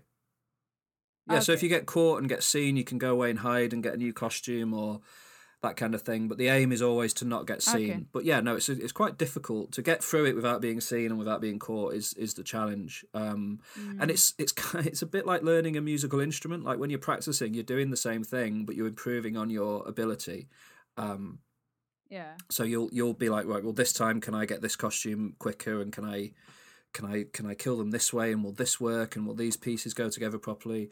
And another thing I haven't mentioned yet is it's it's funny. It's really really hilarious. Like Mm. similar to The Witcher, your guy Agent Forty Seven is incredibly deadpan, but very funny. And like, there's a level where you can. um There's just this funny thing where he's always brilliant at whatever he does. So there's a level where you have to kill kind of um a famous rock star in a hotel, and the rock star's kind of done to be a bit of a Jared Leto esque irritating guy, and you can you can knock out his drummer and impersonate his drummer, and then there's a bit where you have to go and do some drumming, and he's just ama- like his Agent Forty Seven is amazing at drumming, just because that's how he fits into the world of this bit. Um, and that's really funny. And like he'll like if you ever have to impersonate somebody and have a conversation with a target, it'll be full of double entendres about like, you know, oh, I'm sure you like if you impersonate a doctor, your target might be like, "Oh, I feel really sick today," and uh, Agent Forty Seven will be like, "Oh, well, soon you won't be feeling anything at all, so don't worry." Like it's just Ah, like it's just very very good and very funny and Mm. witty and stuff. Um, so yeah, but yeah, so off the off what you saw of it, it just looked a bit like it would be too repetitive. I can see that, Mm. but it's never felt that way uh, uh, for me because it's just the, the fun of it. And then like you might just mess around for a bit and be like, oh, if I take a shotgun in and just run around shooting everyone, like how will that go? And it's just Mm. Yeah, it's just cool, just cool. Like playing with Lego a little bit. Just me- just messing around with the pieces and seeing what Yeah, happens. Yeah, just the same. Yeah, yeah, it's exactly the same. know, trying to kill people with uh, throwing them a piece of Lego. Yeah, and the really exciting thing actually is IO Interactive, who make Hitman games. Their Hitman Three is coming out in January, and then they announced a couple of days ago that they're working on a James Bond game. Um, and we know from previous episodes that I adore James Bond, and the idea of the people who make one of my favorite games making a Bond game fills me with excitement. And I really hope that they're using the Hitman model and kind of, you know, if if it's a series of missions for James Bond to do to infiltrate some locations and stuff, that would be that'd be really cool. I'm really excited to see what they're doing. So um yeah, big love for Hitman. Yeah. Yeah. Yeah. Good times. Yeah. Good times. Hitman 2. So what's your number three, Dan? My number three is a game that was released on October 26th, 2018. It was released for the PS4, the Xbox One, or the Xbone, and the PC. Yeah. The PC version came a bit later, Yeah. and it is called Red Dead Redemption 2. And I love it. Like, I it came out just for Halloween, and I dressed up as the main dude for Halloween. God, No, you didn't. Child. Yes, Did I you did. really? yeah. I didn't know you'd done that. No. No, it was just like a casual work thing. But You dressed what up is as the Arthur? game? Arthur Morgan. You Arthur know it. Morgan. You play as a bad guy, and you're in a gang, and it's set in the Wild West at the time where the Wild West was ending and the modern age was arriving, and it's it's just brilliant. I think out of all the games on my list, it's number three, but it is number one in atmosphere. You Mm. when they when Rockstar made the game, I, th- I think they started development. I think it was about five years or or maybe seven years they were developing it for some elements. It Yeah. wanted to feel like you were exploring a living world, and their history was GTA, um, which is hugely famous and hugely popular. Um, but with with that in Red Dead, it feels like every single action that you take adds adds to the world and is there for a purpose. The story has so many incredible themes. It talks. It, it- its main theme is kind of forgiveness and redemption, hence the name. Um, but it also talks about family. It talks about greed. Um, the cast is absolutely phenomenal. It is a few episodes back you talked about the Watchmen series on HBO. I feel Yeah. like this game is a, a kind of HBO TV series. The quality is exceptional. I mean, all of the voice acting is amazing and so iconic. Uh, they just did such a brilliant job. And I read earlier that so that there would be so much dialogue, key actors had 2,000 page scripts and kind of like separate NPCs you just walk by would have like 80 pages. And it's, it's mm. just ridiculous, like the kind of detail they went into. Some people feel like the, the over realism that the game makes you do. For example, it will make you. There's a part in the game where you're building a fence, and it will make you press the buttons to put in the post for the fence, or dig the hole and then put in the posts, and then you know build it. And it's a bit laborious, but it's meant to feel like that. It, it it's meant to make you feel like I'm doing a bit of a chore, and and it's meant to slow down to bring you into that kind of world. And I just think it's it does it it does it so so well. You, you explore America, um, and you explore all these different environments that America is known for, like beautiful canyons and mountains and forests um, and swamps, and there are all these unique animals that are that are, that are relative to the region. Um, the music is is amazing, and the kind of the morality system it has is is is is quite big. It plays a huge role in like the first ending that can kind of break your heart. Um, but but yeah, I just absolutely love it. Oh, it's just brilliant. Dan, Yes. defend the sequence where you go to that other country for like two hours and it's rubbish. Another thing I like about the game is that the narrative takes you on a journey, whereas like other games you choose it. This game, yeah, you go to this like tropical island, and it's not not the best. Not the well, I, I kind of liked it. It's not the best part of the game. It's not like exploring the Wild West, which is where the game's at its best. Yeah. but there are certain character elements that happen there. Like one character, um, he's the leader of the gang, and he's very, very paranoid and is incredibly greedy. And Arthur Morgan, who's voiced by Roger Clark, is just saying, "No, man, let's just slow down a bit now. Let's let's have a break." But he just pushed it to the extinct. So I think that tropical island bit that you're saying kind of veers off from the Wild West setting, but it does it for a purpose to kind of prove how insane um, Vandervelde is. I forgot his first name. What's his name? Dutch Dutch Van der Dutch. Right? Yeah. Yeah, Dutch Van der Linde, yeah. But Dan, I just want to be a cowboy on my horse. Play a different game, dude. This game's more than being a cowboy. um, it is the most immersive game I've ever played, and yeah, it's not flashy, and it like some of the stories it tells in the side quests are really kind of upsetting in a way, and not not necessarily exciting. B- But it just creates this this world that kind of really accurately shows maybe what it would have been like to live in that era, where it was pretty horrible. it wasn't a nice time Yeah. to live. Yeah, and his his kind of story is heartbreaking because he's like an outlaw, right? He's Yeah. not a good guy, and you he's the protagonist for most of the game. Yeah. And But he's not. He's, a not a- bad dude. Yeah, but he's not a cruel man, is he? He's not horrible. He's just surviving. He's yeah, he's just surviving, but he, he he's definitely not a good man. I think it's Yeah, fair to yeah, say. He's No, that's not a bit totally cruel, But he robs and murders people, and you kind of join in after he's done that for quite a while and become two IC Yeah. to to the leader of the gang.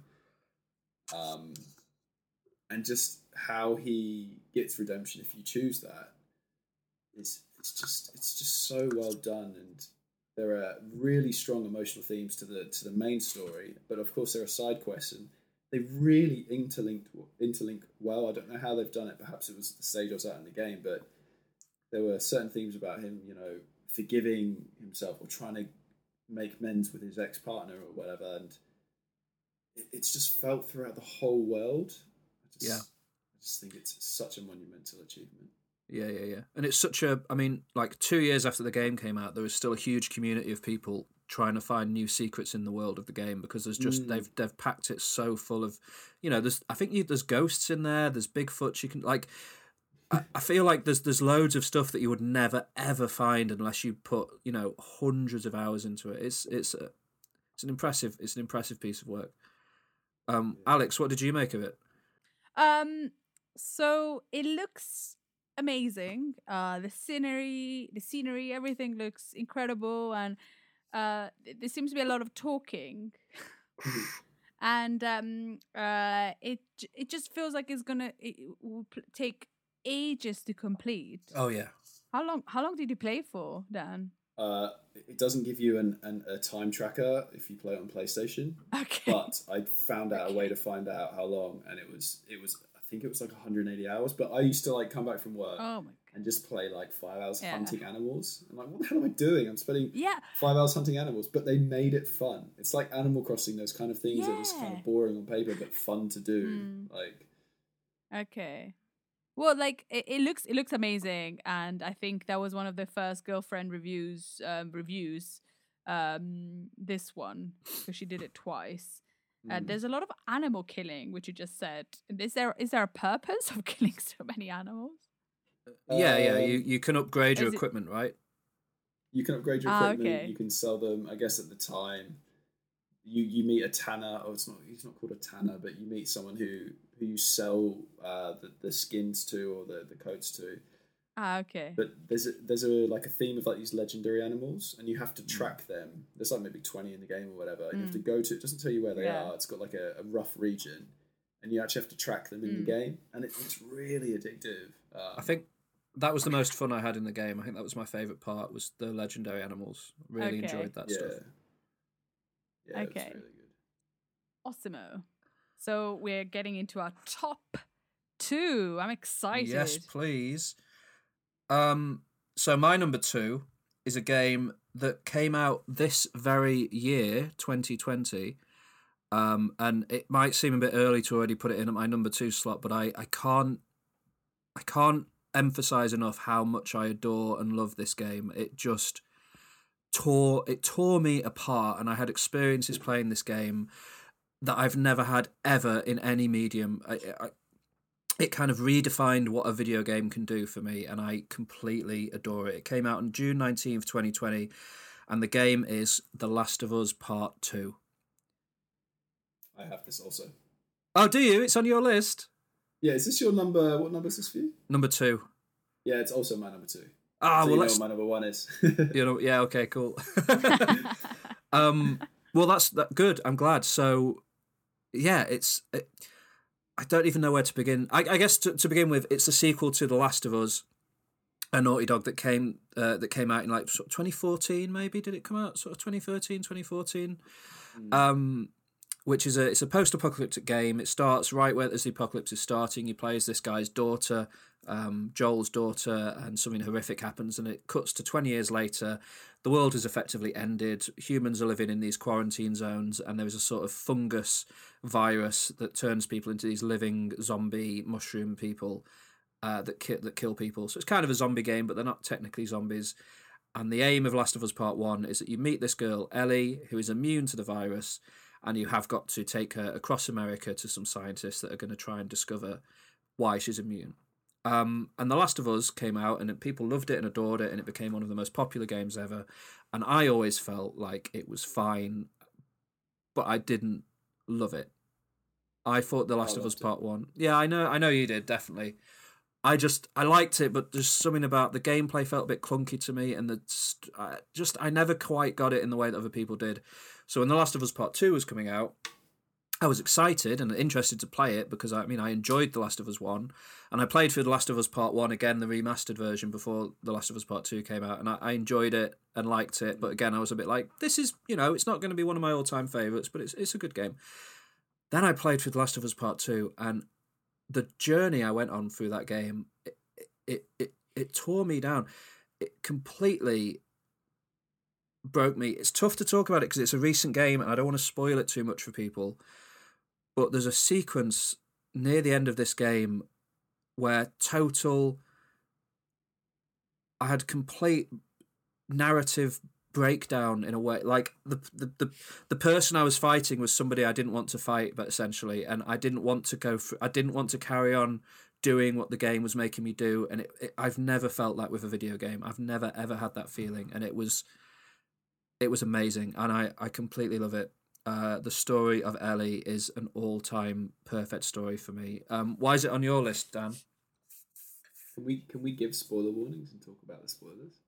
Yeah, okay. So I'll tell you what, what. What I'll do is I'll I'll work out how long this discussion lasts, and I'll put in the show notes where to skip to if you don't want to hear it. Because let's talk let's talk spoilers for Last of Us Part Two. Because I think we can't fully engage it unless we do that. So so yeah, we'll we'll do that. So Dan, So The Last of Us One, like you said, you play as Joel for the majority of the game, but then you play as some bits as Ellie. Mm. Joel Ellie is Joel's kind of adopted daughter, a bit like Ciri, like we, we talked about earlier. Yeah, because his real his his blood daughter died, and at the start of The Last of Us Two, you uh, you play as you play as two different characters for a little bit. Uh, you play as Joel for a little bit, um, and a character called Abby who's just searching for someone, and then it develops where Abby beats Joel to death in front of Ellie and in front of your eyes. And I stayed away from all spoilers and the toxic community around around this or some some of the community that's toxic. It's not all at all. but that's definitely the point where a lot of people turn on the game, and it's the point where for me I was like, this is, I am wow. I, I but that yeah, I was, I was into it from that point. and that's exactly it. Like it's wow. When you play the first game, because I replayed the um, the remastered edition too. I think it was about fifteen hours just on like the main game without the DLC. Mm. And you play as this character, and you're involved with them as a character for fifteen hours, and the writing is absolutely exceptional. Um, and then you look forward to this this game and playing as this character again for the sequel, and then he's killed straight away, Mm. and you're like, wow, I'm, it's so bold and brave that they did that, and it's so like heartbreaking. I was like in tears. I'm not gonna lie through a lot of that game Yeah, because it's like a book. You know, if you read a book and someone dies after so long of reading about them and going on their journey, it's it's more of an attachment than if it was a movie yeah, or if it was even for me, it's the most interactive form of media and it's the most immersive form because you actively control those people, and the dialogue that you, I get in the game could be different from George because of the steps that I take. Anyway, I'm, di- I'm digressing. Um, and Abby, the character you control us a little bit, No. kills Joel, and she, she's the one that kills Joel. So you you play as Ellie, and you basically try and hunt Abby down. And revenge is one of the biggest themes of the game. Mm. And as the game goes on, this revenge slowly consumes Abby. and Ellie. Uh, sorry, Ellie. Sorry, slowly consumes her and turns it into someone that by the end of the game you don't like, or Yeah. perhaps you might not. I didn't like her. You definitely feel like you're playing like as the villain by the end. Exactly. In the first game, so Ellie is um this the zombie virus, right? George was talking about. She is immune, and the, the whole plot of the first game is to bring her to this hospital so they can make a vaccine out of her blood, but it will kill her.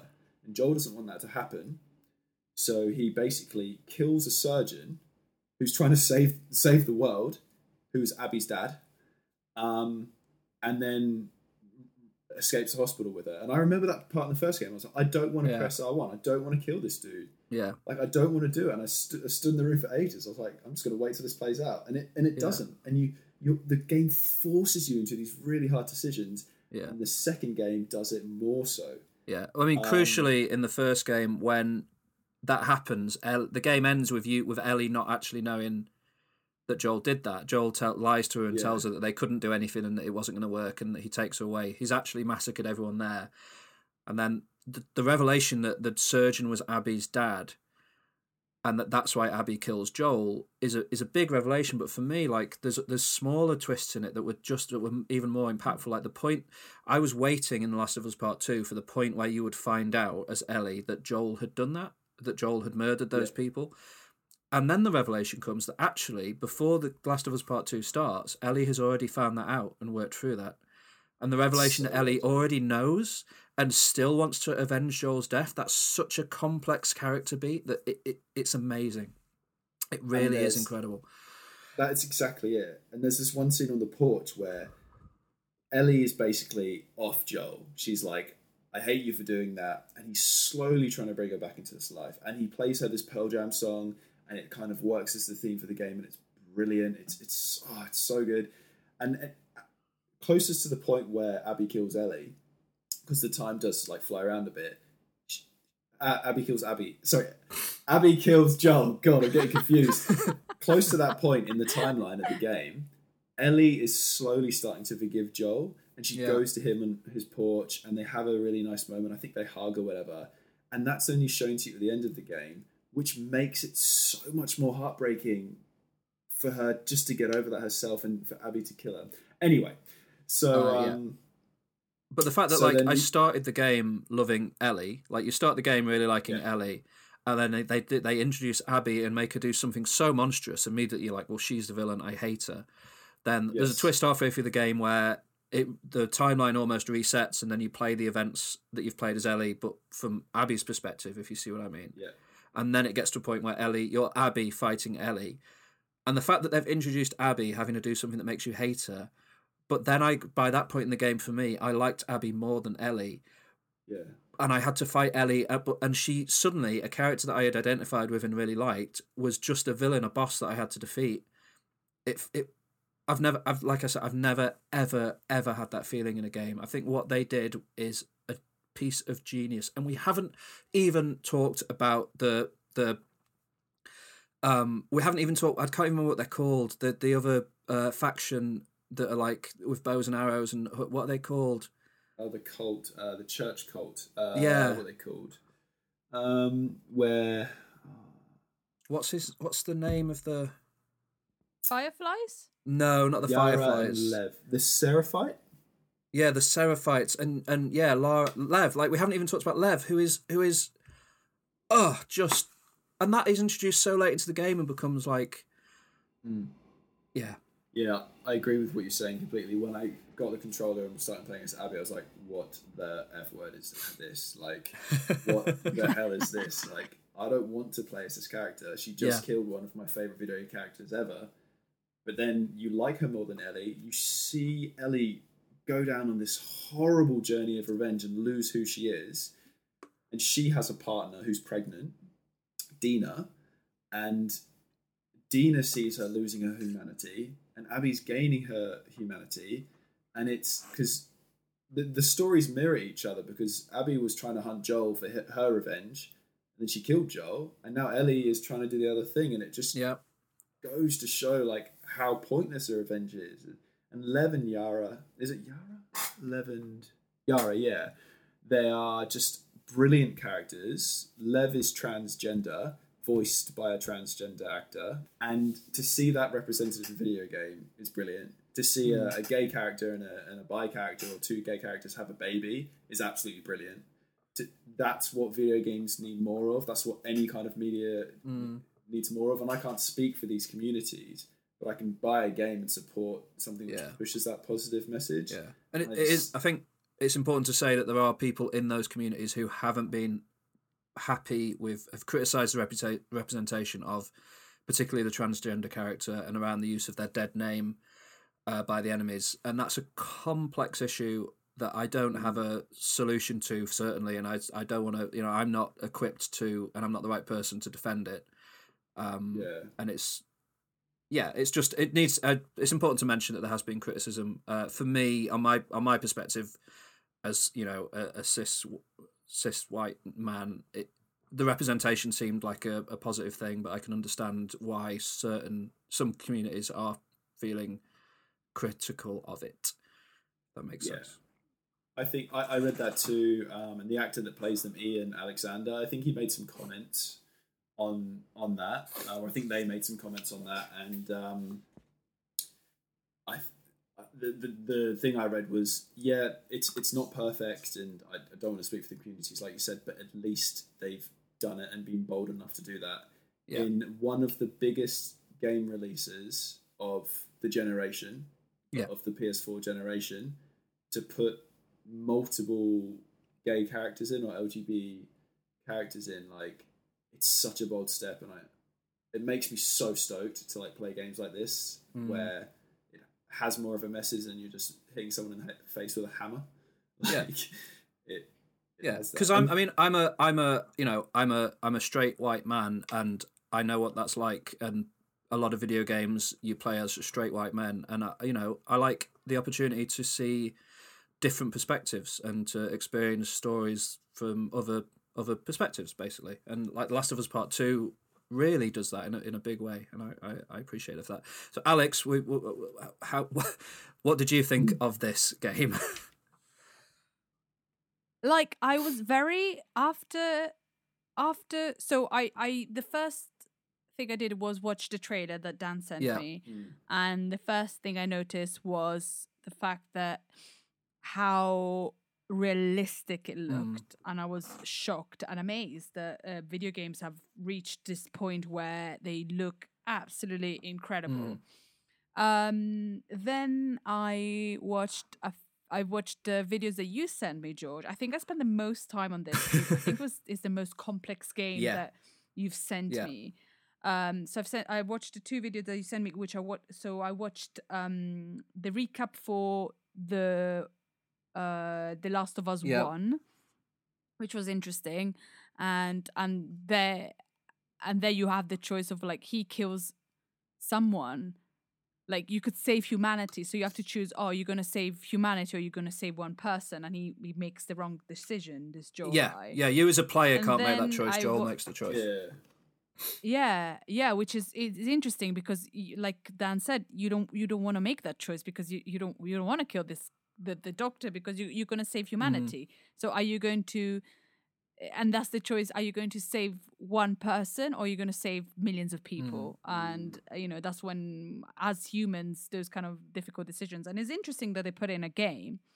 And then the second one looked amazing and how the story goes that you have to play as both characters in a mm-hmm. way and who is the good person who's the bad person it's like you don't you don't really know because as humans we make decisions that are not really necessarily always the correct decisions and um I, it just looks amazing and I, I was surprised that it wasn't you both your number ones because you've talked about it in such an incredible way i would have assumed that this would be more your number one than I think part of it is just recency bias Um, makes me reluctant to put it at number one. Yeah, but I'm not. I like I've been watching all your videos, and I think this one is the most, probably the one that is the most also uh, current to now. You know, situation of humanity Yeah. now. So true. Um, and the backlash that the second one has had, and the amount of um wrong uh people actually being very nasty nasty about it uh it's really interesting and you know I watched a few videos about that and how people just got it took it to heart about the decisions um i think i think it's like this game is 2020 Yeah, isn't it oh, and i thought it's amazing and i would just I, I- I don't think I could play it because I would probably uh um not uh, not be able to live but um because it sounds it's very intense for a game it, it is very it's intense. Very heavy. It's a very lot. intense. But I think, I, sort of along the lines of what you're saying there, Alex, is it's also got the most. Um, it's got a, it's got the biggest range of accessibility options I've ever seen in a game. Like they've done everything they can to make this mm. game as accessible to everyone. Like when we were talking about The Witcher Yeah. earlier, like even more so with this game. Like there's col- they've considered color blindness, they've considered physical disabilities, they've considered like hmm. they've they've just done as much as they can to make this game accessible to as many people as possible, and that is to be massively commended in my opinion. And like means that like you could you could play it and get through it like with the right settings. It would be a tough story to follow and stuff, but there wouldn't be a gameplay. A lot of the times, like there are games that are just too difficult for some people to get through. Whereas The Last of Us Part Two, they really have made it so that anyone can experience this story, and I think that's uh, yeah. yeah It should be. but it's amazing Did you see like the- it's really really incredible Did you see the girlfriend reviews video, Alex, on this? yeah yeah But i did i did They did such a good job. I love Yeah. their content. Yeah. They're just Yeah. amazing. Yeah. And they really They're amazing. Encapsulated how it felt. Yeah, and that's I really enjoy them because also they were accused uh, to of being um of being paid by I think is it Oh, Naughty Yeah, Dog yeah, that yeah. Goodness me. Yeah, they were accused of being paid by Naughty Dog, and she was like, "Well, I wish we were." And Yeah. um, yeah, and that, yeah, and no, the girlfriend reviews were amazing, and in fact, I might just start watching the girlfriend reviews of like that because she, that is really, really cool, and they explained the the the video game in in an incredible way. Yeah, I've never seen. Yeah, and, it's the uh, best yeah. way. The best way to learn about what's good about The Last of Us Part Two is to watch both of the videos that Yeah. they did. They are masterpiece. Yeah, and I watched both, and I spent the most time on videos and comments on this one. Yeah. Yeah, And yeah, if I if I ever had like sixty thousand t- hours, I I would or or a game Yeah. console, I would play it. But I don't. Yeah. 30 hours. No, definitely. Like, like to be totally honest, while I've been talking about this game, I'm like sh- shaking. Like the the level of emotion I have for this game is higher than Mm. anything else. Like when I put this Mm. game down, it, it's just it's it's perfect. It's such a It is. wonderful piece of work. Yeah, that's what. Why is it not your number one, guys? You you I am you sold it to me. I, I thought about it a lot.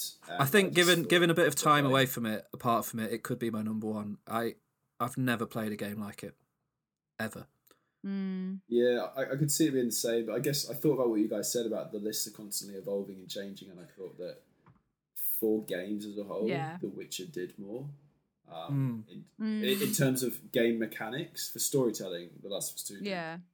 much more than any other game that's ever existed. I, I think, but for like the mechanics it brought in, um, but yeah, like it's it's just an amazing game. I, I- I kept really clear of like the leaks, the spoilers. I didn't know anything Same, going in. yeah. And then when I finished it, I looked up, like I was like, I just finished this game. I want to talk about it. I want to read what other people are saying about it. Yeah, And I yeah. I didn't. wa- I wanted to carry so on living in the world of the. I just wanted to carry on being part of that Last of Us Part Two. Mm. I just didn't want it to end. I didn't want to stop seeing it. Ah, it's just we could we could carry on just saying superlatives about The Last of Us Part Two forever, um, and I'd like to because it would maybe drown out the people who are wrong about it. But um, The, the good news, just to finish it on a, a good note, yeah, It is the third highest grossing game in the US in PlayStation history. God of War and Spider Man are the other the other two above it. yeah, It's the fastest selling PS4 exclusive ever, selling Yep. four million copies on the opening weekend. wow, And it's the third best selling game of this year after Call of Duty and Animal Crossing. Call so of although there was this yeah, like the Modern Warfare one, Ugh. all of this backlash didn't hurt it and it people Hmm. chose their wallets and pushed for more games like this to be made, which I think is awesome. Mm, Like Yeah. it's just an absolute masterpiece. What a game! yeah. So that's my number two. That is also Dan's number two. So then we can go to my Mhm. number one. Uh, my number one The only reason it goes above Last of Us Part Two is because of the of you know time. It came out you know a good few years ago now, and it sort of it didn't. It wasn't the first game in this sort of type of game, but it did sort of popularize a genre or type of game that then became huge. Um, and definitely my Mm. favorite. It came out in 2011 for the Xbox 360 and for the PlayStation 3, I believe. Yeah, and um, was developed by From Software, and it is the game Dark Souls. Um, so not Bloodborne, as Dan predicted earlier. Uh, yeah, but I do I adore Bloodborne, but it's just because Dark Souls came first. It's what I love it, and like so, my love affair for the Dark Souls series began with Demon's Souls, which was a PS3 exclusive uh, that came out in like 2009, I think. And then Sony was so kind of had so little faith in it that they didn't release it in the West. It only came out in Japan, and then I think it came out in America, but maybe still not in the UK. And then GameSpot, the review website, made it Game of the Year for that year. And I remember thinking, why are they? That game looks terrible. Like if you've never played a Souls game before and you look at footage of it, it looks so clunky and bad and weird. And I remember just being like, they're just that's just ridiculous. And then Dark Souls came out a couple of years later, and what had happened was Bandai Namco had published Demon's Souls in the UK because Sony wouldn't. And then From Software agreed to make a sort of spiritual successor for Bandai Namco that Sony wouldn't own, which is how Dark Souls became came about rather than a Demon's Souls mm. 2. And I got Dark Souls for the Xbox 360 because I'd heard that people really liked it and I played it and I was like, what is this game? I'm so confused. And I was just going through it and I like managed to kill the first boss and it took forever and I was like, right, okay, so I've done that and it just felt like it felt like the game hated me, like working through the levels and trying to kill the bad guys and I like I just kept dying and I kept losing all my experience points because that happens if you die and I, I was like, this game hates me. Why does this game hate me so much? But I pushed through, I defeated the first boss, and then I went down. You go down into the sewers, and I was walking along this sewer and I fell in a hole and fell down into a pit that I couldn't escape from easily. And this frog thing breathed smoke on me and it cursed me and killed me. And then when I came back to life, my health was cut in half and I couldn't get all my health back. I was like stuck at half health. And there was no clear way to like like it was like you're cursed. And I was like, well, how do I not be cursed anymore? And it was like, I don't know, you you're just you're cursed and I was like, I, I, I, I, I, I hate you, and I hate this game, and I took it out and I sold it, and I hated it.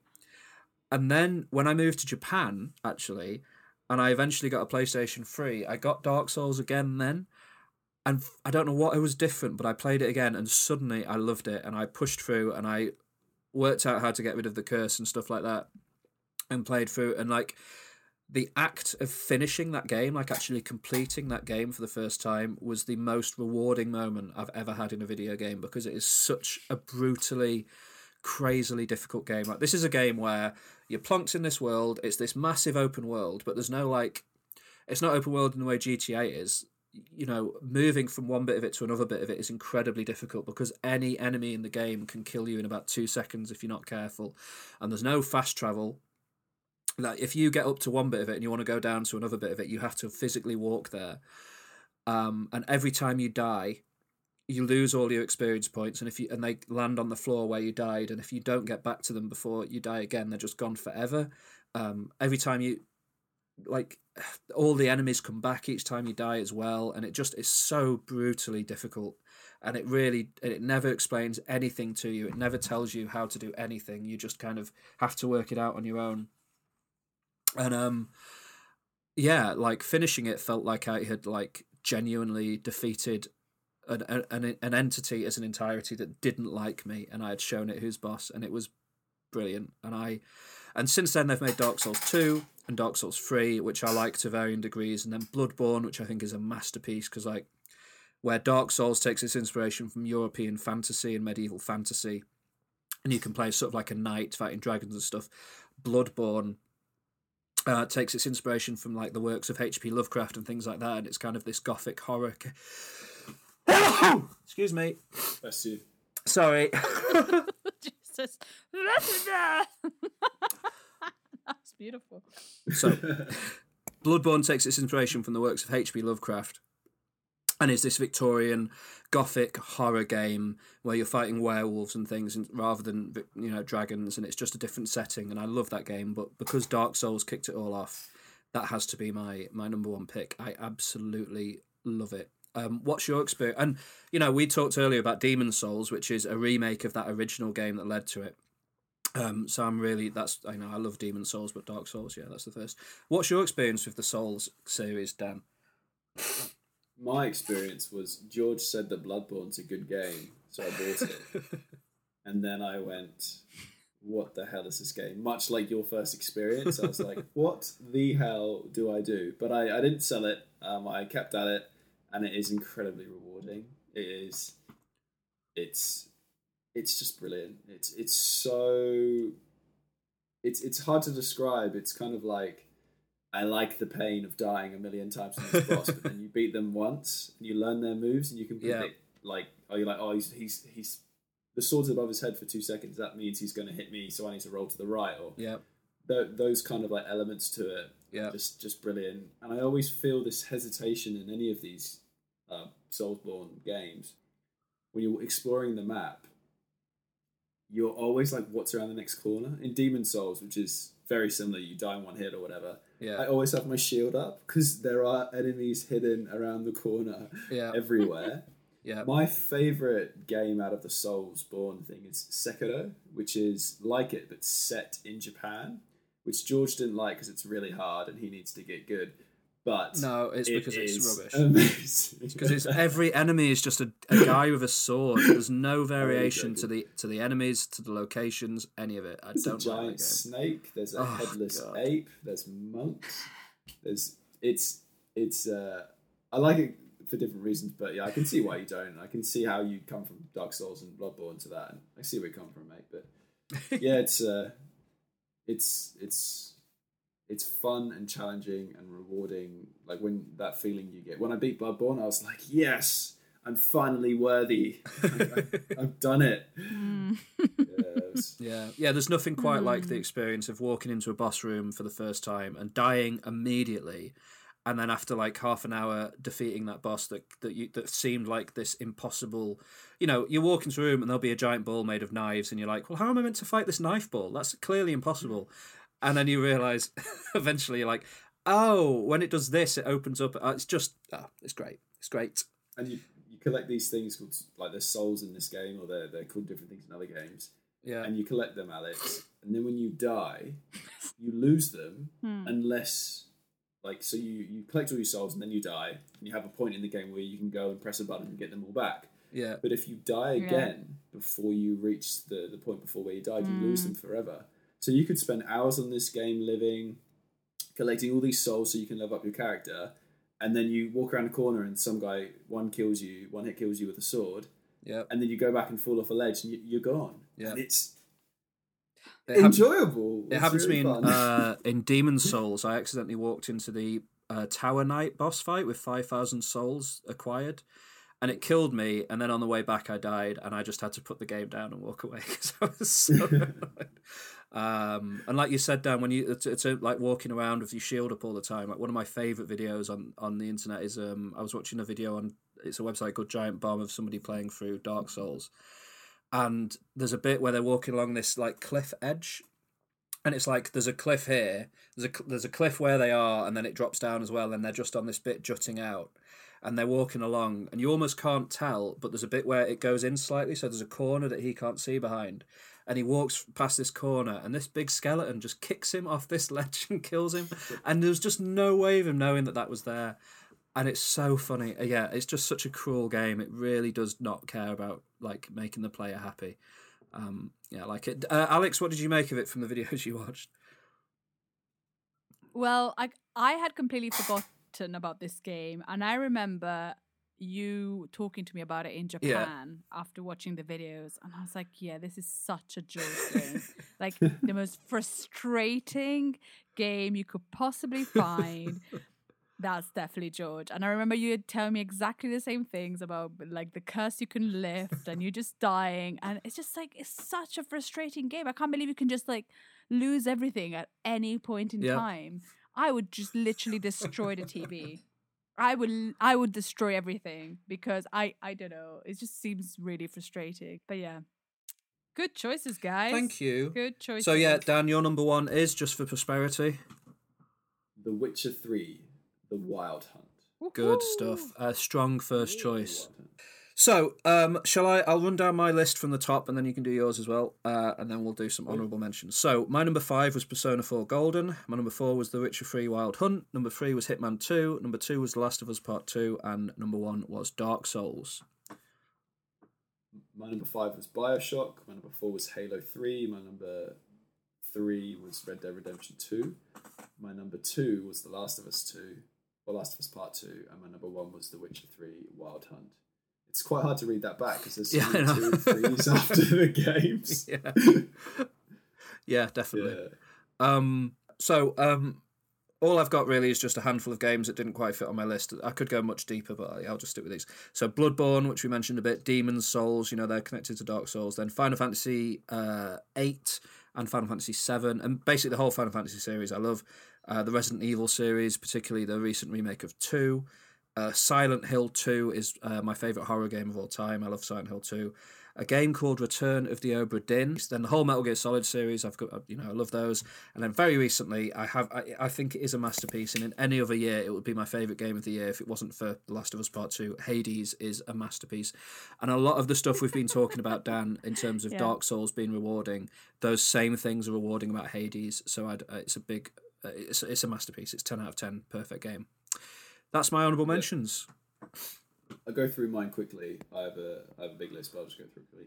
So Braid, Fable, Sekiro, uh, Oblivion, The Elder Scrolls before Skyrim, Ori. The Ori games were beautiful. Oh It's yeah, like yeah.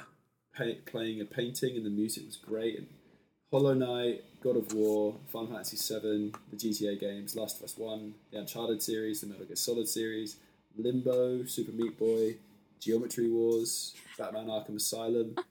Marvel Spider-Man, Shadow of Colossus, Persona 5, Resident Evil 4. What Good one. buy? And Good choice. Banjo Kazooie. That was, that was Ah, released on Xbox. solid so choice. Set that one in. Yeah, no, that Mass. Effect 2. But there were so many games, like so many games. But yeah, Awesome sauce. Right, well that brings us to the end, I think. Um that's right, isn't it? Yeah, yeah, yeah, yeah. yeah. Yeah. Uh, no homework assignments for this week, but um it was a strong it was a good chat. Uh thanks for joining us, Dan. I've appreciated it a lot. yeah. thank Thank, you, you, Dan. Dan. Thanks for having me. Come I back. hope you'll come back soon uh, to talk about Nintendo games. Yeah.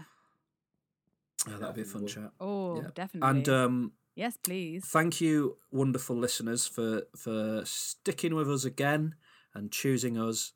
Uh, next week, I believe, if we've timed this right, will be our big celebration of 2020 episode. Um, 2020, famously, the worst year of all time.